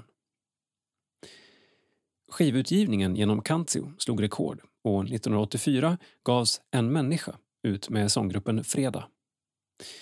1988 sålde Fredags Tusen eldar över 100 000 exemplar, vilket innebar en guldskiva. Även Thomas Boström, Göran Fristorp, Biliams Åsna, Badminton, Ingemar Olsson och Per Höglund tillhörde Kantio. I samma veva togs beslut om en insamling för att bygga ut Johannelunds teologiska högskola. 1984 hade skolan 124 studenter, varav 94 på de tre och femåriga utbildningarna.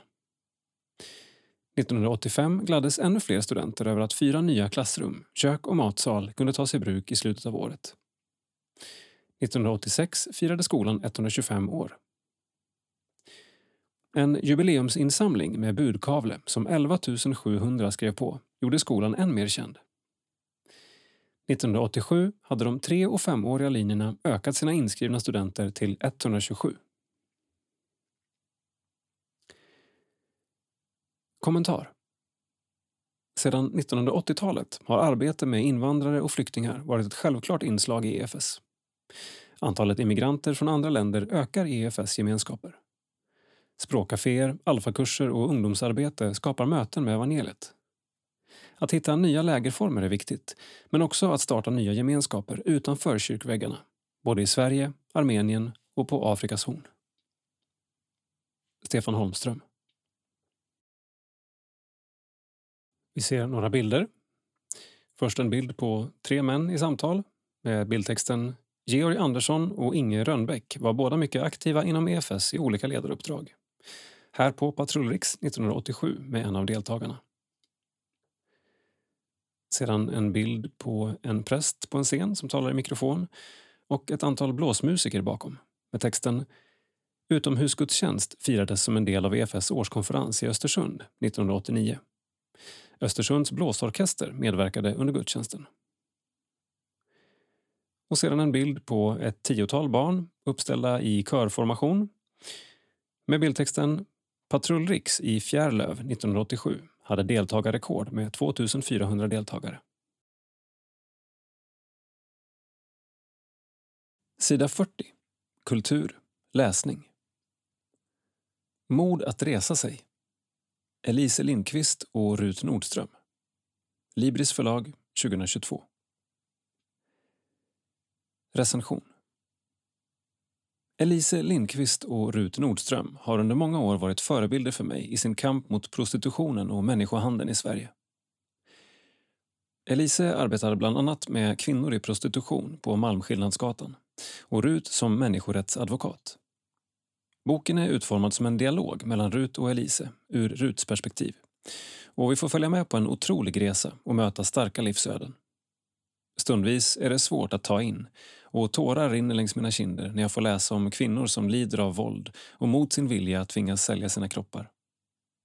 Hur kan människan vara så grym? Elises egna gripande berättelse om resan från prostitution och missbruk till befrielse samt många andra berättelser om kvinnor som bryter sig loss till ett liv i frihet får mig att känna hopp igen. Denna bok borde ligga på vardagsrumsbord i varje svenskt hem. Lovisa Lo Fundell Bättre än vi trodde. Gitta Andersson, Libris förlag 2022. Recension Någon gång på 80-talet besökte jag Kummelby kyrka i Helenelund, Sollentuna. Efter gudstjänsten berättade prästen Staffan Stadell att församlingen växte och att han hoppades att man snart skulle vara så många att man var tvungen att bygga en ny kyrka. Hoppas kan man alltid, tänkte jag, som inte tyckte att man verkade särskilt trångbodda än så länge. Men församlingen fortsatte att växa år 2000 stod den nya kyrkan färdig. Hur detta gick till berättar Gitta Andersson, tidigare präst i Kummelbykyrkan, i boken Bättre än vi trodde. Här vävs hennes egen väg från new age till mötet med Gud, Jesus och den helige Ande samman med berättelsen om Kummelbykyrkans växt och väg. Boken är rik på kloka insikter och principer för att nå människor med evangeliet och för församlingstillväxt. Den berättar också om urskiljningsprocessen för vägval och verktyg för visionen. Ett resultat av den processen var valet av alfakurser som verktyg för att nå människor med evangeliet. Utifrån arbetet med alfa kom också den vision att formas som är så snarlik EFS egen. Förändrade människor för en förändrad värld. På många sätt liknar också den bild som målas av Kummelby en samarbetskyrka när den är som bäst.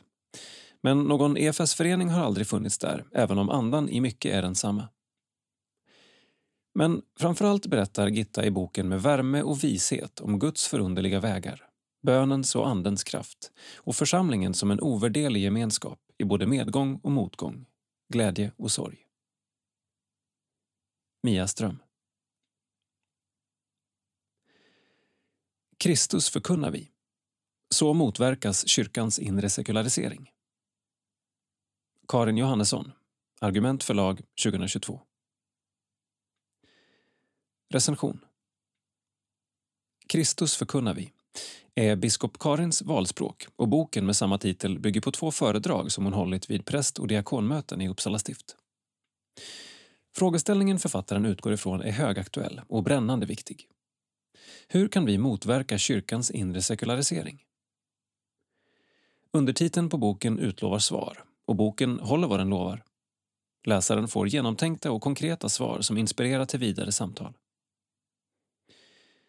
Bokens första del handlar om nåden och Luthers dubbla förståelse av den, som förlåtelse och som gåva. Biskop Karins huvudtes är att vi behöver en luthersk spiritualitet som motgift till den inre sekulariseringen och att Luthers förståelse av nåden kan hjälpa oss att utveckla en sådan. Som vägledning lyfter biskopen på ett pedagogiskt sätt fram tre Lutherforskare som visar på olika ingångar. Bokens andra del handlar om Kristus och om hur Kristus kan förkunnas idag. Svenskar kallas ibland ett granskogsfolk med naturen som religion. Och biskopen lyfter fram detta som en särskild utmaning för kyrkan.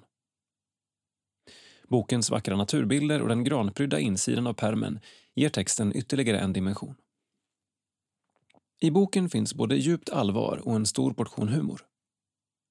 För budbärarens läsare kan det vara av särskilt intresse att veta att EFS omnämns i boken. Kanske kan denna bok bli årets julklapp. En god vän som fått boken av mig i present skrev till mig efter att ha läst den.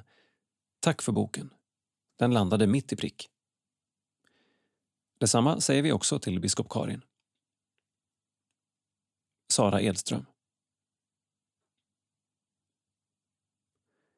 Med blicken på Jesus. Allan Svensson. EFS Sydsverige 2021. Recension.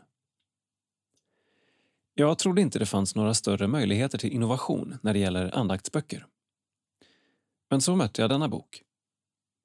För det mesta följer den en klassisk form där varje andakt inleds med ett bibelord följt av två sidor textutläggning och betraktelse. Men under varje bibelord finns något nytt som förändrar allt. En QR-kod.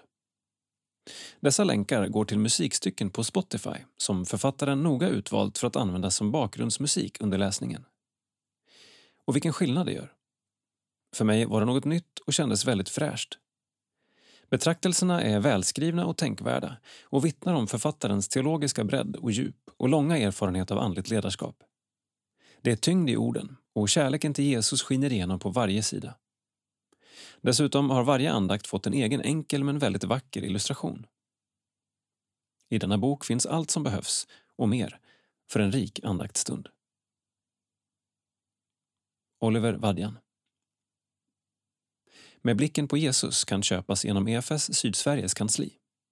Alla intäkter går till regionens konfirmandarbete. Sida 42. Redaktionens tips för julen. Budbärarens medarbetare tipsar om saker du kan göra och njuta av under julledigheten. Helena Kashin, chefredaktör. För ett antal år sedan började vi tillsammans med några grannar en trevlig tradition med julgransplundring. Vi var lite för många för att vara inomhus hos någon av oss men bestämde oss för att flytta ut den. En familj ställde ut sin julgran, utan pynt, i trädgården och alla tog med lite rester från julens firande och något varmt att dricka. En familj ordnade små godispåsar. Någon letade upp en spellista på Spotify. Vi byltade på oss ordentligt med kläder. Sedan dansade vi runt granen, drack glögg och kaffe och fick fina samtal. Det visade sig vara ett väldigt enkelt och roligt sätt att få träffas i januarimörkret. Benjamin Kruse, grafisk formgivare. För mig är julen en tid då man gör det man alltid gjort. På dagen före dagen före dopparedagen förbereds med fördel årets sill och köttbullar. Använd en improviserad spritspåse för att effektivisera rullandet och glöm inte kryddpeppar. De sista julklapparna inhandlas på kvällen dagen före dopparedagen när andra redan gett upp eller sitter fast i en bilkö på väg mot släktingar i grannkommunen. Om man på själva dopparedagen missar sagan om Karl-Bertil Jonssons julafton på tv kan man lägga till Svante Turessons version av Karl-Bertil Jonsson, 14 år, mellan låtarna i Bing Crosby-spellistan. De jazziga jultonerna ska lägga sig som en varm filt av julefrid över hela helgen. Lovisa Lo Fundell, redaktionssekreterare och skribent. Denna jul vill jag snöra på mig kängorna och ge mig ut i skogen. Jag tänker sitta på mossbeklädda stenar, dofta på granbar och lyssna på hur snön knarrar när jag går. Att vistas i en skog är bevisat bra för hälsan och boostar immunförsvaret. I Japan ordineras ibland så kallat skogsbad, Shinrin-yoku, mot depression. Trogna budisläsare erinrar sig kanske artikeln om skogsbadarna i nummer 6 2021. Det är helt klart en annan känsla än att cykla genom ett snöslaskigt city lite halvbråttom till jobbet. När jag kommer hem från skogsturen är det dags för cake in a cup, kaka i kopp. Blanda en matsked mjöl, en och en halv matsked socker, en matsked kakao, en tesked vaniljsocker och en halv tesked bakpulver i en kopp. Tillsätt en matsked smält smör med två matskedar mjölk. Mikra på högsta värme i en minut Serveras med glass eller grädde. Elin Kärrev Svensson, skribent. Om du liksom jag har en massa papperspåsar hemma kan du göra adventsstjärnor av dem. Mindre avfalls eller presentpåsar kan limmas på hög och sedan dras ihop till en stjärna. Genom att klippa toppen av påsen till en spets blir stjärnformen tydligare. Om du klipper upp hål i mitten kan du trä igenom en ljusslinga. Av större påsar kan du klippa mindre rektanglar, vika till dragspel, knyta ett snöre i mitten och limma ihop kanterna. Googla adventsstjärna papperspåsar så hittar du fler beskrivningar i både text, bild och film. Jonathan Knutes, Art Director. En naturlig och betydande del av julen är maten. Aldrig är vi lika ambitiösa som när det dukas till julbord, vilket kan kännas både inspirerande och kravfyllt. Därför skulle jag vilja slå ett slag för utematen. En brasa, en stekpanna, murika eller stekhäll och något varmt att sitta på är grundplåten. Sedan får fantasin eller suget avgöra resten. Kanske en pytt av resterna. Kolbulle. En gryta. Eller något annat hämtat ur exempelvis Laga mat på stekhäll. Kalasso förlag. Eller Äta ute. Norstedts. Belöningen kommer vara en upplevelse av större närhet och enkelhet. Och kanske tydligare smaker. Får du sen feeling är det bara att rulla ut liggunderlag och sovsäck och tillbringa natten ute under vinterhimlen. För inspiration, Sova ute av Marcus Torjeby. Offside Press. Elin Klemets, textredaktör. Istället för den vansinniga idén att alla ska köpa julklappar till alla kör de vuxna i vår släkt en julklappslek. Alla bidrar med varsitt paket som läggs i en hög varpå en tärning slås i tur och ordning. Etta eller sexa, ta ett paket och öppna. Sedan sätts en timer på 10 minuter. Slår du ett eller sex får du nu byta present med någon annan och när tiden är slut är du fast med din julklapp. Efter några år med denna lek slogs vi av tanken varför köpa nya saker? Numera måste klappen tas ur förrådet.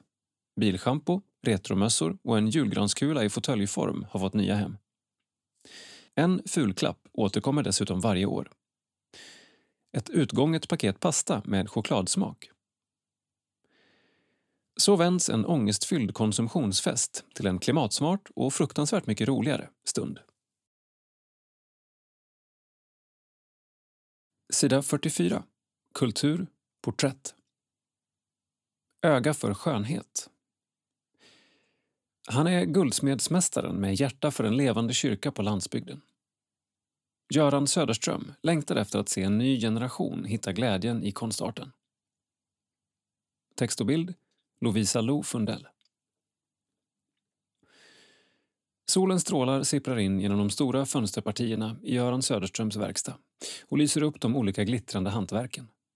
Allt från olika ringar i guld till vackra broscher i silver. På olika arbetsytor ligger förstoringsglas, slipningsverktyg och allehanda instrument. Och i hörnet bakom dörren står en kaffebryggare och en burk med kakor när energidepån behöver fyllas på. Att komma in i lokalen ger känslan av att ta ett djupt andetag. Jag känner hur mina axlar sjunker lite. Göran berättar att han sedan barnsben haft lite udda hobbys och tidigt intresserade sig för former. Jag kunde inte låta bli att titta på flora och fauna i vackra strukturer och mönster när vi var ute i naturen med familjen. Det går nog i släkten. Mamma var mycket växtintresserad och när hon flyttade från Ångermanland till Lannavaara tog hon med sig blommor som skulle vara omöjliga att lyckas med, såsom vitsippa, blåsippa och syren. Men visst gick det. Hennes favoritblomma och Ångermanlands landskapsblomma, styvmorsviol, finns nu spridd på många platser i byn efter att hon planterat den. Göran är född och uppvuxen i Lannavaara, även kallat Lannis, utanför Kiruna. När han var 18 år fick han ett jobb som stenslipare på Kristallen, ett utbildningscenter för stenbearbetning, metallbearbetning och gemologi. Centret startades av hans farbror, Agne Söderström, tillsammans med Agnes nu bortgångna fru Barbro. Och det var tack vare henne som Göran fastnade för arbetet. Barbro var kreativ. Hon skapade smycken av det hon plockade ut i naturen. Det var Barbro och Agne som såg potential i mig och utan deras uppmuntran hade jag nog aldrig blivit guldsmed. Det kändes så himla rätt. Tyvärr dog hon ganska tidigt, men hon har betytt mycket för min utveckling. Göran flyttade iväg för att utbilda sig till guldsmed. Lannavaara hade han inte tänkt att återvända till, men när han blev erbjuden ett lärarjobb i Kiruna för 20 år sedan bestämde han sig för att ge sin gamla hemort en chans. Idag har han en egen verkstad som guldsmedsmästare och arbetar under perioder även som lärare på Kristallen. Alla känner alla på orten och med familjen boendes nära trivs Göran bra. Just idag är det full rulle på schemat och Göran lyckas nätt och jämnt klämma in tid för en intervju mellan två lektioner. Jag fullkomligt älskar att se glädjen som väcks när studenterna lär sig nya saker. En elev jag hade för några år sedan ringde mig nyligen för att berätta att han hade klarat av gesällprovet för guldsmide, dessutom med goda betyg. Och jag blev nog lika glad som han blev. Jag har fått finnas med en bit på vägen och uppmuntra. Det är det bästa, när det går bra för mina studenter. Göran tar en klunk av sin kopp te och fortsätter. Det går inte en dag på skolan utan att jag får en fråga om något jag själv inte har en aning om. Mitt yrke blir aldrig tråkigt och jag blir aldrig färdiglärd. För ett tag sedan var vi ute och letade sten 15 mil härifrån med klassen. Det var riktigt kallt, men alla var exalterade och jag hittade underbar rosenkvarts, berättar Göran, som också avslöjar att stenletande är en av hans favoritsysslor. Han visar olika sorters stenar som används till att skapa unika smycken, ofta specialbeställda av kunderna. De flesta av smyckena är tillverkade i silver och guld kombinerat med stenar, samt metallen titan. Göran tar fram två ringar som han jobbar med åt ett brudpar som heter Björk och Lind i efternamn.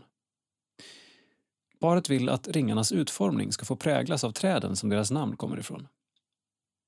Göran medger att fastän jobbet kan vara lite klurigt ibland skulle han inte byta det mot något i världen. Det är häftigt att kunna uppfylla en idé någon har haft om ett smycke under flera års tid. Ibland vaknar jag mitt i natten med inspiration för vad jag kan göra och när jag kommer in i ett så kallat flow är det svårt att bryta för att gå hem. Men det är klart att jag också har dåliga dagar med huvudvärk och då får jag göra rutinsysslor som inte kräver någon kreativitet. Familjen Söderström är släkt med den lestadianska predikanten August Lundberg utsänd till Lannavara av Lapska missionens vänner. I familjen är många engagerade inom kyrkan, även Göran som hjälper till som kyrkvärd i prinsessan Eugenis minneskyrka. Vi bestämmer oss för att sträcka på benen och traskar på de lugna gatorna i Lannavaara till kyrkan. Göran visar mig in bakom sakristian där han skriver ner diverse statistik i kyrkoböcker, exempelvis hur många som besökt en gudstjänst. På väggarna sitter fotografier från kyrkans grundare, August Lundberg, och dess beskyddare, prinsessan Eugenia. Den gula kyrkobyggnaden andas verkligen historia. Precis när jag flyttat hem för nästan 20 år sedan fick jag förfrågan om att hjälpa till som kyrkvärd. Först var jag lite tveksam och kände inte att jag var rätt person, men jag tackade ja efter lite övervägande. Idag är jag tacksam för att jag tog chansen. Det är ett privilegierat uppdrag att få vara närvarande vid människors både lyckliga och sorgliga stunder. För mig är det verkligen viktigt att alla känner sig välkomnade och hemma när de kommer till kyrkan. Vi lämnar den pittoreska träkyrkan och går på grusad väg till Kristallen där Göran ska hålla sin andra lektion för dagen. Flera elever haffar Göran direkt när vi kommer in i verkstaden för att fråga om deras diverse projekt. Göran lovar att de snart ska sätta igång med undervisningen men visar mig först Kristallens lilla affär där olika smycken säljs. Många fortfarande med Barbros design. Inne i centrala Kiruna säljer Göran sina egentillverkade smycken i konstnärsbutiken Atelier Nord som han och fem andra hantverkare driver ihop. Det är härligt att ha kollegor som jag träffar någon gång i månaden och vi lär mycket av varandra. De jobbar ju med andra material, exempelvis läder eller trä. När jag åker iväg får jag alltid ny inspiration för min konst. Jag lever min dröm. Så är det. Göran Söderström. Ålder 56. Familj ensamstående med många syskonbarn. Bor Lannavaara. Gör guldsmedsmästare, lärare på utbildningarna på Kristallen AB och delägare i en konsthantverksbutik. Favorithobby? Att vara ute i naturen och leta sten. På nattduksbordet. Andaktsboken Jesus kallar på dig av Sarah Young. Där finns korta bibelcitat, ett för varje dag. Den återkommer jag ofta till.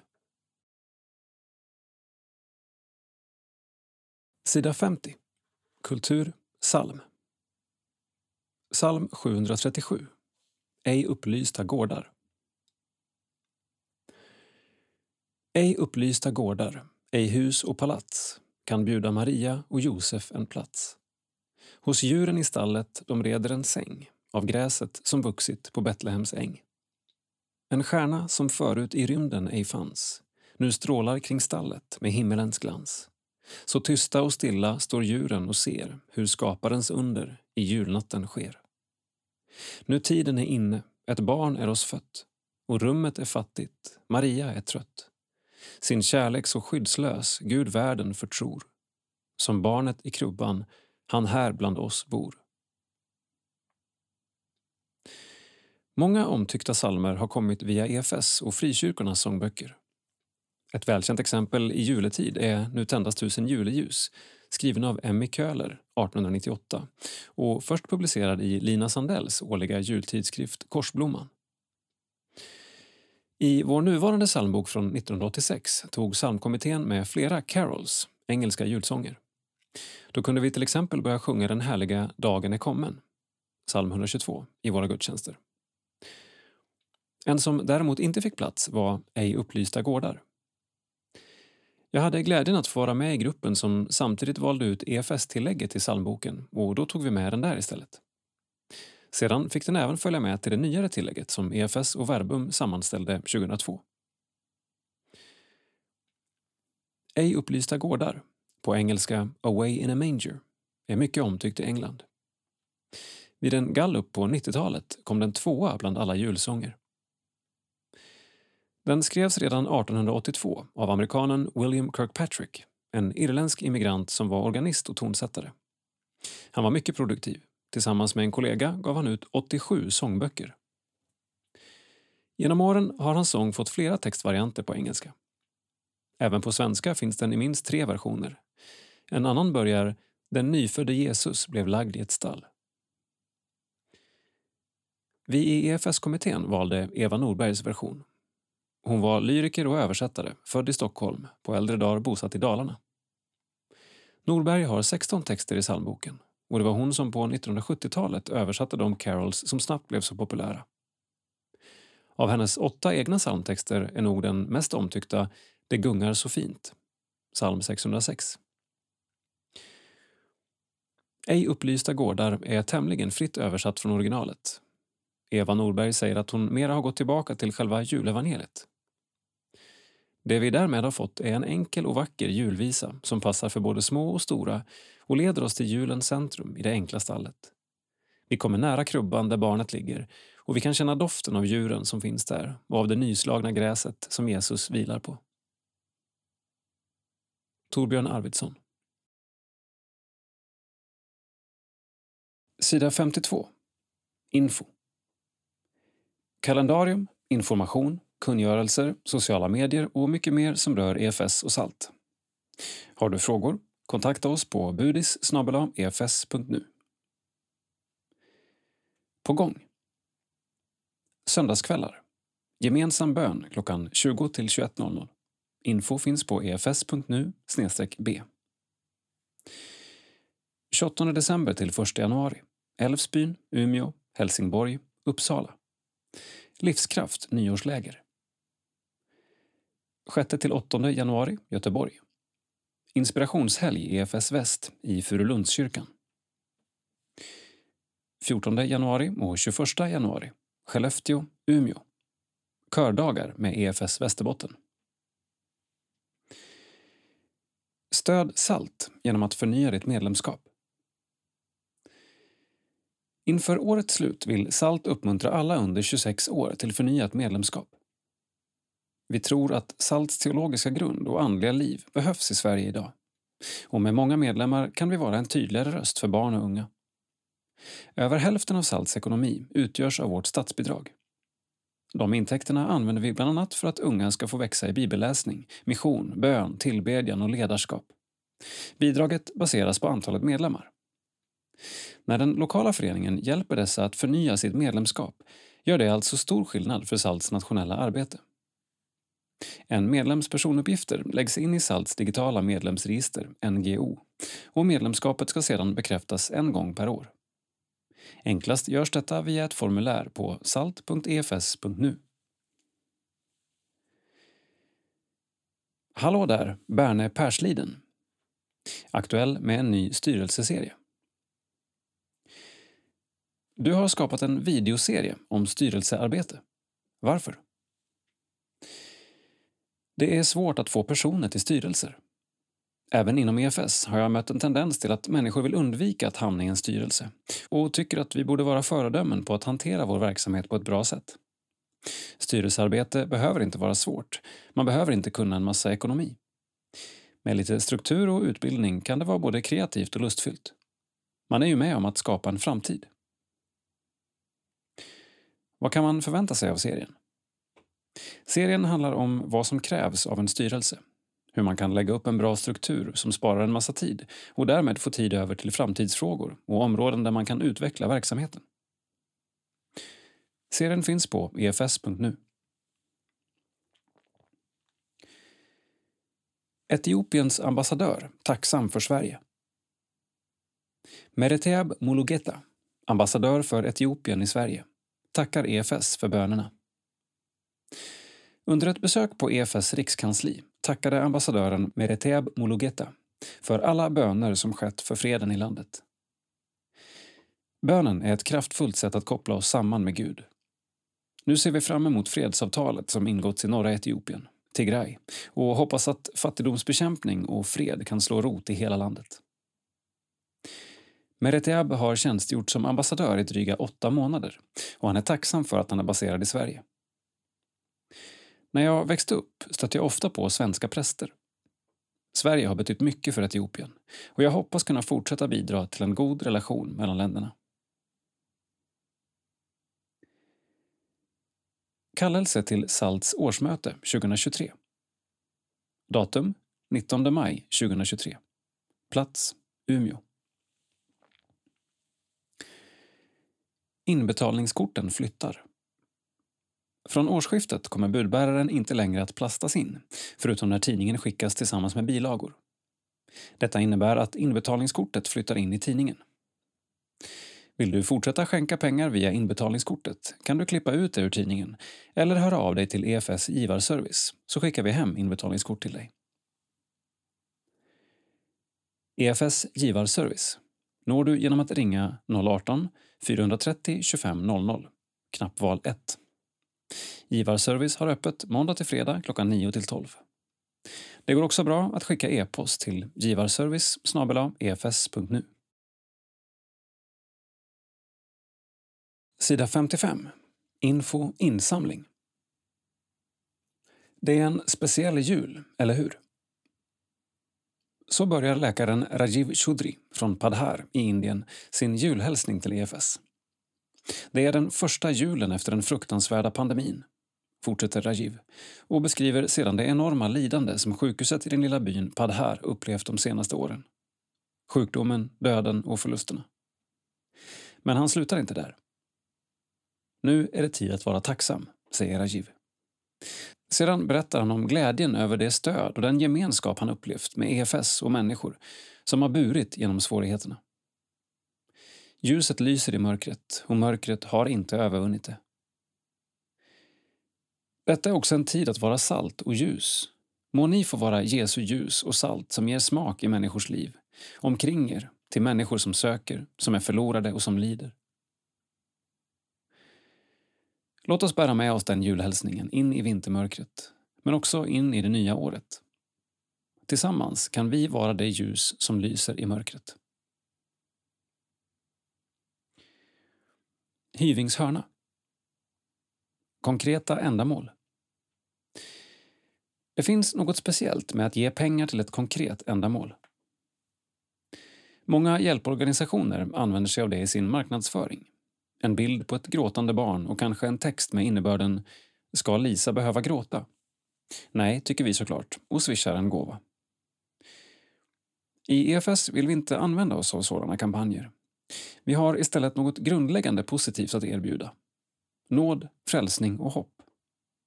Kanske tycker du att ändamålet EFS där det bäst behövs känns lite tråkigt och allmänt. Men det är tvärtom mycket konkret. Din gåva går till människor och samhällen förvandlade av Gud. För det är precis där det bäst behövs. Jul eller inte, budskapet är alltid lika aktuellt. Nåden är för alla. Och din gåva förvandlar liv. Bra, va? Roland Hyving, ekonomichef.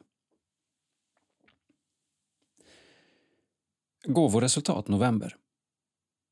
EFS. Insamlat 2,6 miljoner kronor. Budget 2,2 miljoner kronor. Det preliminära insamlingsresultatet för november är 2,6 miljoner kronor vilket är cirka 400 000 kronor mer än budgeterat. Hittills i år har EFS samlat in 25,5 miljoner kronor vilket är cirka 300 000 kronor över budget. Insamlat 25,5 miljoner kronor. Mål 2022 31,8 miljoner kronor. Salt. Insamlat 611 413 kronor. Mål 2022 1 miljon kronor. När vi nu närmar oss slutet på året kan vi se att givandet till SALT ligger under det budgeterade beloppet. Vi vill tacka alla er som har gett till SALT och gjort det möjligt för oss att bedriva vår verksamhet för barn och unga. Till dig som ännu inte gett en gåva är det inte för sent. Vi tar tacksamt emot ditt stöd. Sida 56. Barn i alla länder. Barnens rop förändrade liv. För nästan 200 år sedan fick några barn vara med och sprida ljus och förändring genom sina röster. I olika tider har barn varit med och skapat historia. Nu ska du få höra om något mycket speciellt som hände barn i Sverige på 1840-talet. På den här tiden levde många familjer i fattigdom. Mat saknades, för det var svårt att odla. Barnen gick inte i skolan. Skolor hade precis börjat byggas. Barn behövdes i arbetet hemma och jobb på fabriker gav viktiga pengar till familjen. Vanliga sjukdomar gjorde att många barn dog eftersom det inte fanns medicin. Folk mådde väldigt dåligt och var oroliga. Gamla och unga drack brännvin så de blev fulla och det ledde ofta till våld och ännu mer fattigdom. På den här tiden var det också förbjudet att samlas för att be och läsa Bibeln utan en präst. Och prästerna pratade på ett sätt som folket inte förstod. Ofta förstod inte prästerna vad människorna behövde. Människorna längtade efter att bli fria från fattigdom, våld och oro. Mitt i den här mörka tiden började barn ropa att människor skulle bättra sig och vända sig till Gud. Barnen hade mött Jesus, som är världens ljus. Ropen var som om en stor plog bullrade fram och lät människor se vad de gjort fel mot sina medmänniskor. Orden gick rakt in i människors hjärtan och gjorde så att det blev plats för något gott att växa fram. Den första roparen var en flicka från Alsarp i Småland som hette Lisa Andersdotter. En septemberdag 1842, när hon var 16 år, började hon sjunga. Hon sjöng i flera dagar och en gång började hon hålla ett andligt tal, en predikan till människorna som var i huset. Folk beundrade hennes sång och fler och fler kom för att höra hennes underbara predikningar. På flera platser i Sverige började barn ropa som Lisa. Barnen berättade de goda nyheterna om Jesus, världens frälsare. Om Guds kärlek och den heliga Andens hjälp. Människor kände sig befriade och fick hjälp att göra det goda. Prästerna däremot, och de med makt i byarna, var arga och elaka mot barnen. En del ungdomar som kunde det flydde till det fria Amerika. I Sverige började många att prata om att det borde bli större religionsfrihet i landet. Roparna, eller kära vännerna som de kallade varandra, var med och förändrade människors liv. Inte långt senare bildades EFS och i tidningen Budbäraren, som du nu håller i, skrevs snart budskap om att starta söndagsskolor för barnen i Sverige. Söndagsskolor där barnen blev engagerade för barn i andra länder. Inspirerat av boken Roparna av David Karlsson 1978 återutgiven 2019 då några barn intresserade sig för boken och skapade filmen Barfotarop. Barfotarop.se Redskap för fred Hur länge har Bial funnits, undrar du kanske? I sista pionjärporträttet finner vi en slags början. Från EFS start samlades barn för söndagsskola. Barnaföreningar mottog brev från missionärer i Indien och Eritrea och blev delaktiga i missionen. Mjöl och socker såldes för att samla in pengar till barns skolgång. Barnens efterföljelse blev ett redskap för rättvisa och fred. Barnen var de som höll fast vid bekännelsen av Jesus som räddare när de ropade Hosianna i templet där Jesus vält ner köpmännens bord. Jesus tog emot lovsången och påminde om Saltarens ord, 8 och 3. Barns och spädbarns rop har du gjort till en lovsång åt dig. Låt hoppets och livets ljus från vår Gud som kom som ett spädbarn få lysa för barn i världen i jul. Sofia Svensson, Bial-inspiratör. bial.efs.nu Insamlingsresultat Insamlat 1 480 288 kronor. Sida 58. Region Sydöst. Jubel för nybakade evangelister i Tanzania. I november åkte 20 personer från Söderledskyrkan i Norrköping till Iringa. Magnus Widholm fick se frukterna av det arbete som vuxit fram ur missionen i Tanzania. Text och bild Magnus Widholm. Det är tidig söndagsmorgon och Landcruisern skramlar fram mot en liten bykyrka drygt tre kvarts resa från Iringa. I baksätet sitter jag inklämd tillsammans med Ruth Mwakatundu och Adelina Kilale som båda är djupt engagerade i att rusta den unga generationen i bibelkunskap och ett liv i efterföljelse. I framsätet sitter min kollega Fredrik Wefflö som är samarbetskyrkopräst i Norrköping. Han samtalar med bilens chaufför, pastor Wallens Chaula som är samordnare för stiftets alla bibelskolor. Efter någon mils körning plockar vi upp ytterligare en passagerare. Han får sätta sig i bagageutrymmet, som är utrustat med ett extra säte. Idag är det en riktig högtidsdag. Elva unga män och kvinnor ska få sina diplom för fyra års hårt slit. På sin fritid har de alla gått den mycket gedigna bibelutbildningen TEE, Theological Extended Education. Nu ska alla tas emot som evangelister i sina egna församlingar. Uppdraget medför bland annat att de tillåts predika och undervisa på någon av församlingens sju olika preaching points.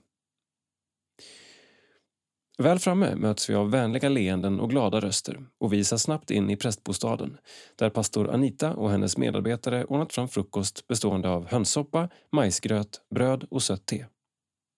Vi låter oss väl smaka. Förutom pastor Wallens Chaula och hans team finns också en präst från grannbyn med. Han ska tolka till engelska för gästerna från Sverige.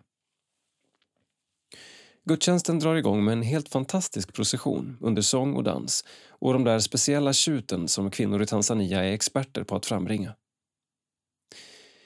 Liturgiska och finstämda moment varvas med uppsluppen dans och olika körer. Ledare för olika grupper och verksamheter hälsas och applåderas. Pålysningar långa som en ordinär predikan varvas med vittnesbörd och ännu mer dans och dubbla kollekter. Timmarna går, men ingen tittar på klockan. Efter pastor Chaulas predikan är det dags för diplomutdelning. Alla pastorer och medarbetare från bibelskolan ställer upp sig i en lång rad.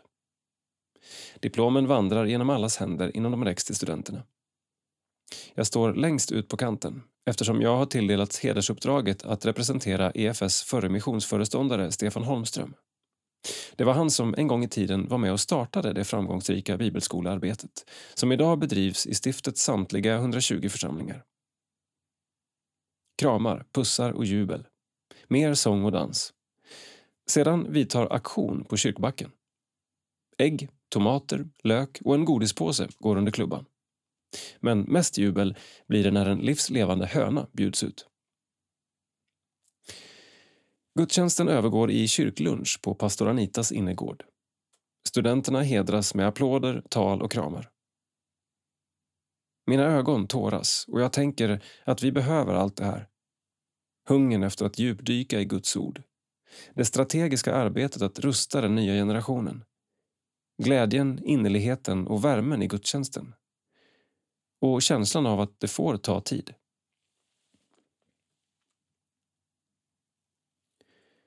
Missionsresa med församlingen. Initiativtagare och primus motor för resan har varit Anders och Anna-Karin Grunnesjö. Dessa bär båda på en stor kärlek till Tanzania.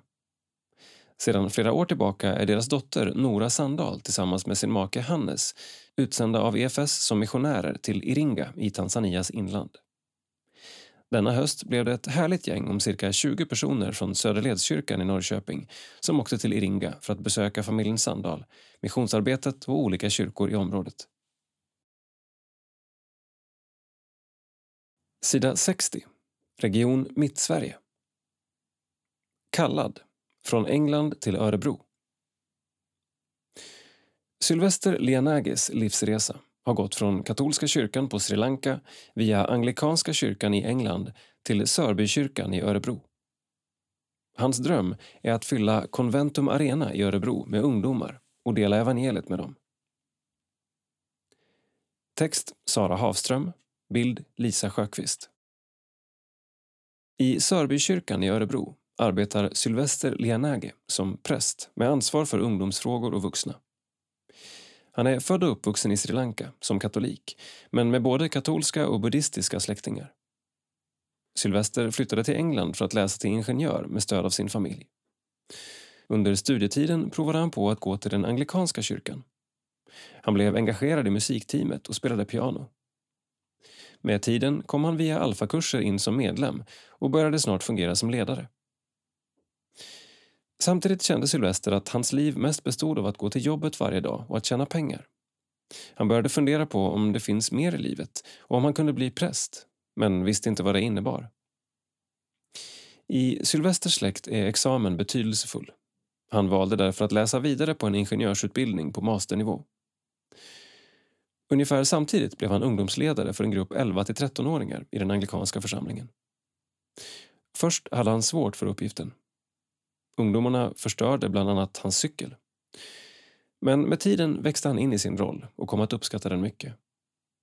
Han började samtidigt uppleva en inre kallelse till präst, även en yttre kallelse från den kyrka han var aktiv i. Efter masterutbildningen tog han ett års tjänstledigt och blev anställd som ungdomsledare. Under den tiden träffade han även sin fru Lovisa från Sverige. Därefter började han läsa till präst och det blev en fantastisk tid när han på heltid fick fördjupa sig i Bibeln. När en svensk konfirmandgrupp besökte England blev Sylvester ansvarig för deras program. De hade fått kontakt med varandra genom Lovisa, som kände ledaren sedan tidigare. Genom bön och predikan blev ungdomarna fyllda av helig ande. Dessa grupper återkom år efter år och det blev fantastiska möten. En av konfirmanderna fick frågan om vad som varit det bästa med resan. Trots turistattraktioner och shopping svarade hon att det bästa varit upplevelsen av att få lära känna Gud. Att inte bara få kunskap om honom.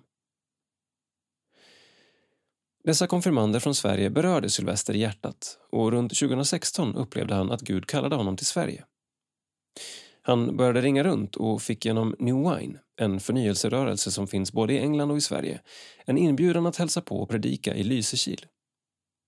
Under tiden där fick han höra om en ledig tjänst i Örebro. Sylvester hade spontant tänkt sig Stockholm eller Göteborg, så det var en oväntad tanke. Men hans fru Lovisas föräldrar är från Örebro-trakten så de hade ofta varit på besök där. Sylvester ringde upp samarbetskyrkoprästen Jonas Alfon von Betzen och sökte sedan tjänsten.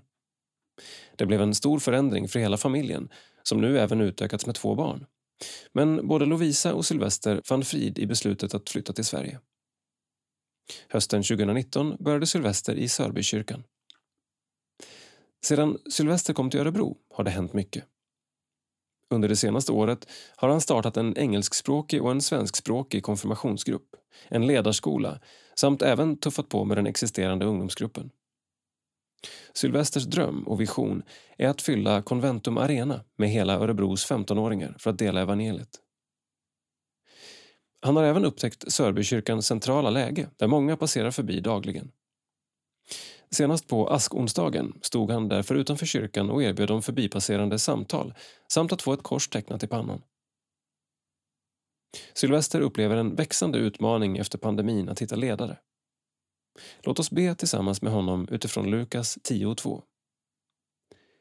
Skörden är stor, men arbetarna få. Be därför skördens Herre att han sänder ut arbetare till sin skörd.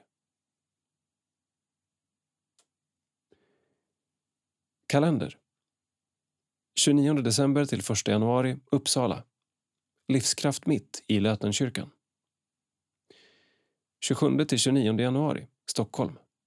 Vinterkonferens med Hans Weissbrott, biskop Andreas Holmberg i Stockholms stift med flera. Sida 62. Nytt i livet. Avlidna. Vår älskade Albin Olofsson född 26 oktober 1925, har lämnat jordelivet och flyttat till sitt himmelska hem. Innerligt sörjd och saknad av oss, men i ljust minne bevarad. Ängelholm, 14 november 2022. Astrid. Kajs-Marie och Rune. Johanna och Sasha. Tristan Chanel. Andreas och Emma. William Vincent. Peter och Imber. Mattias och Berit. Amalia, Anskar, Anton. Marcus, Meja. Annette och Lars. Emily, Lovisa. Godhet allenast och nåd ska följa mig i alla mina livsdagar och jag ska åter få bo i Herrens hus, evinnerligen. Psalm 23 och 6.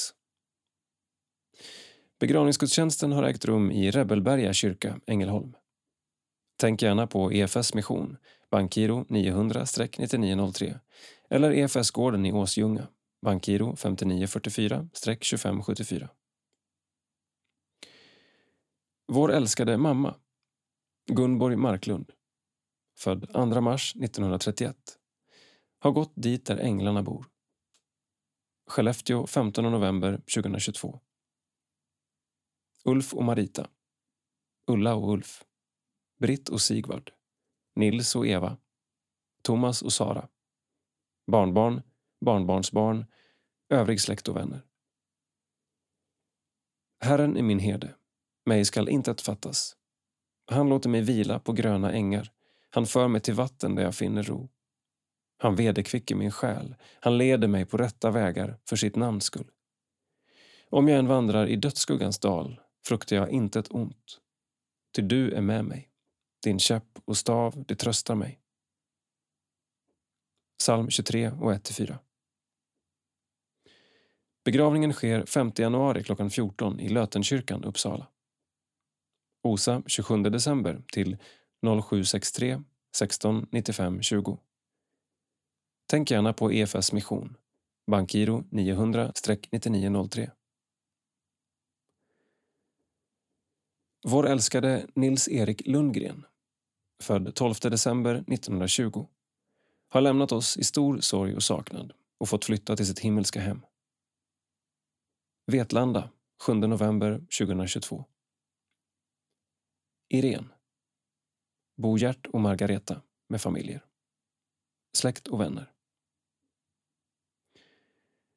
Så stilla kom döden, den kom som en vän. Den tog dig i handen och förde dig hem.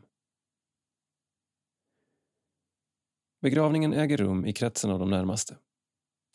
Tänk gärna på Missionskyrkans minnesfond, bankgiro 540-6723 eller EFS bankgiro 900-9903 via www.blombergs.se där du även kan tända ett ljus för Nils-Erik.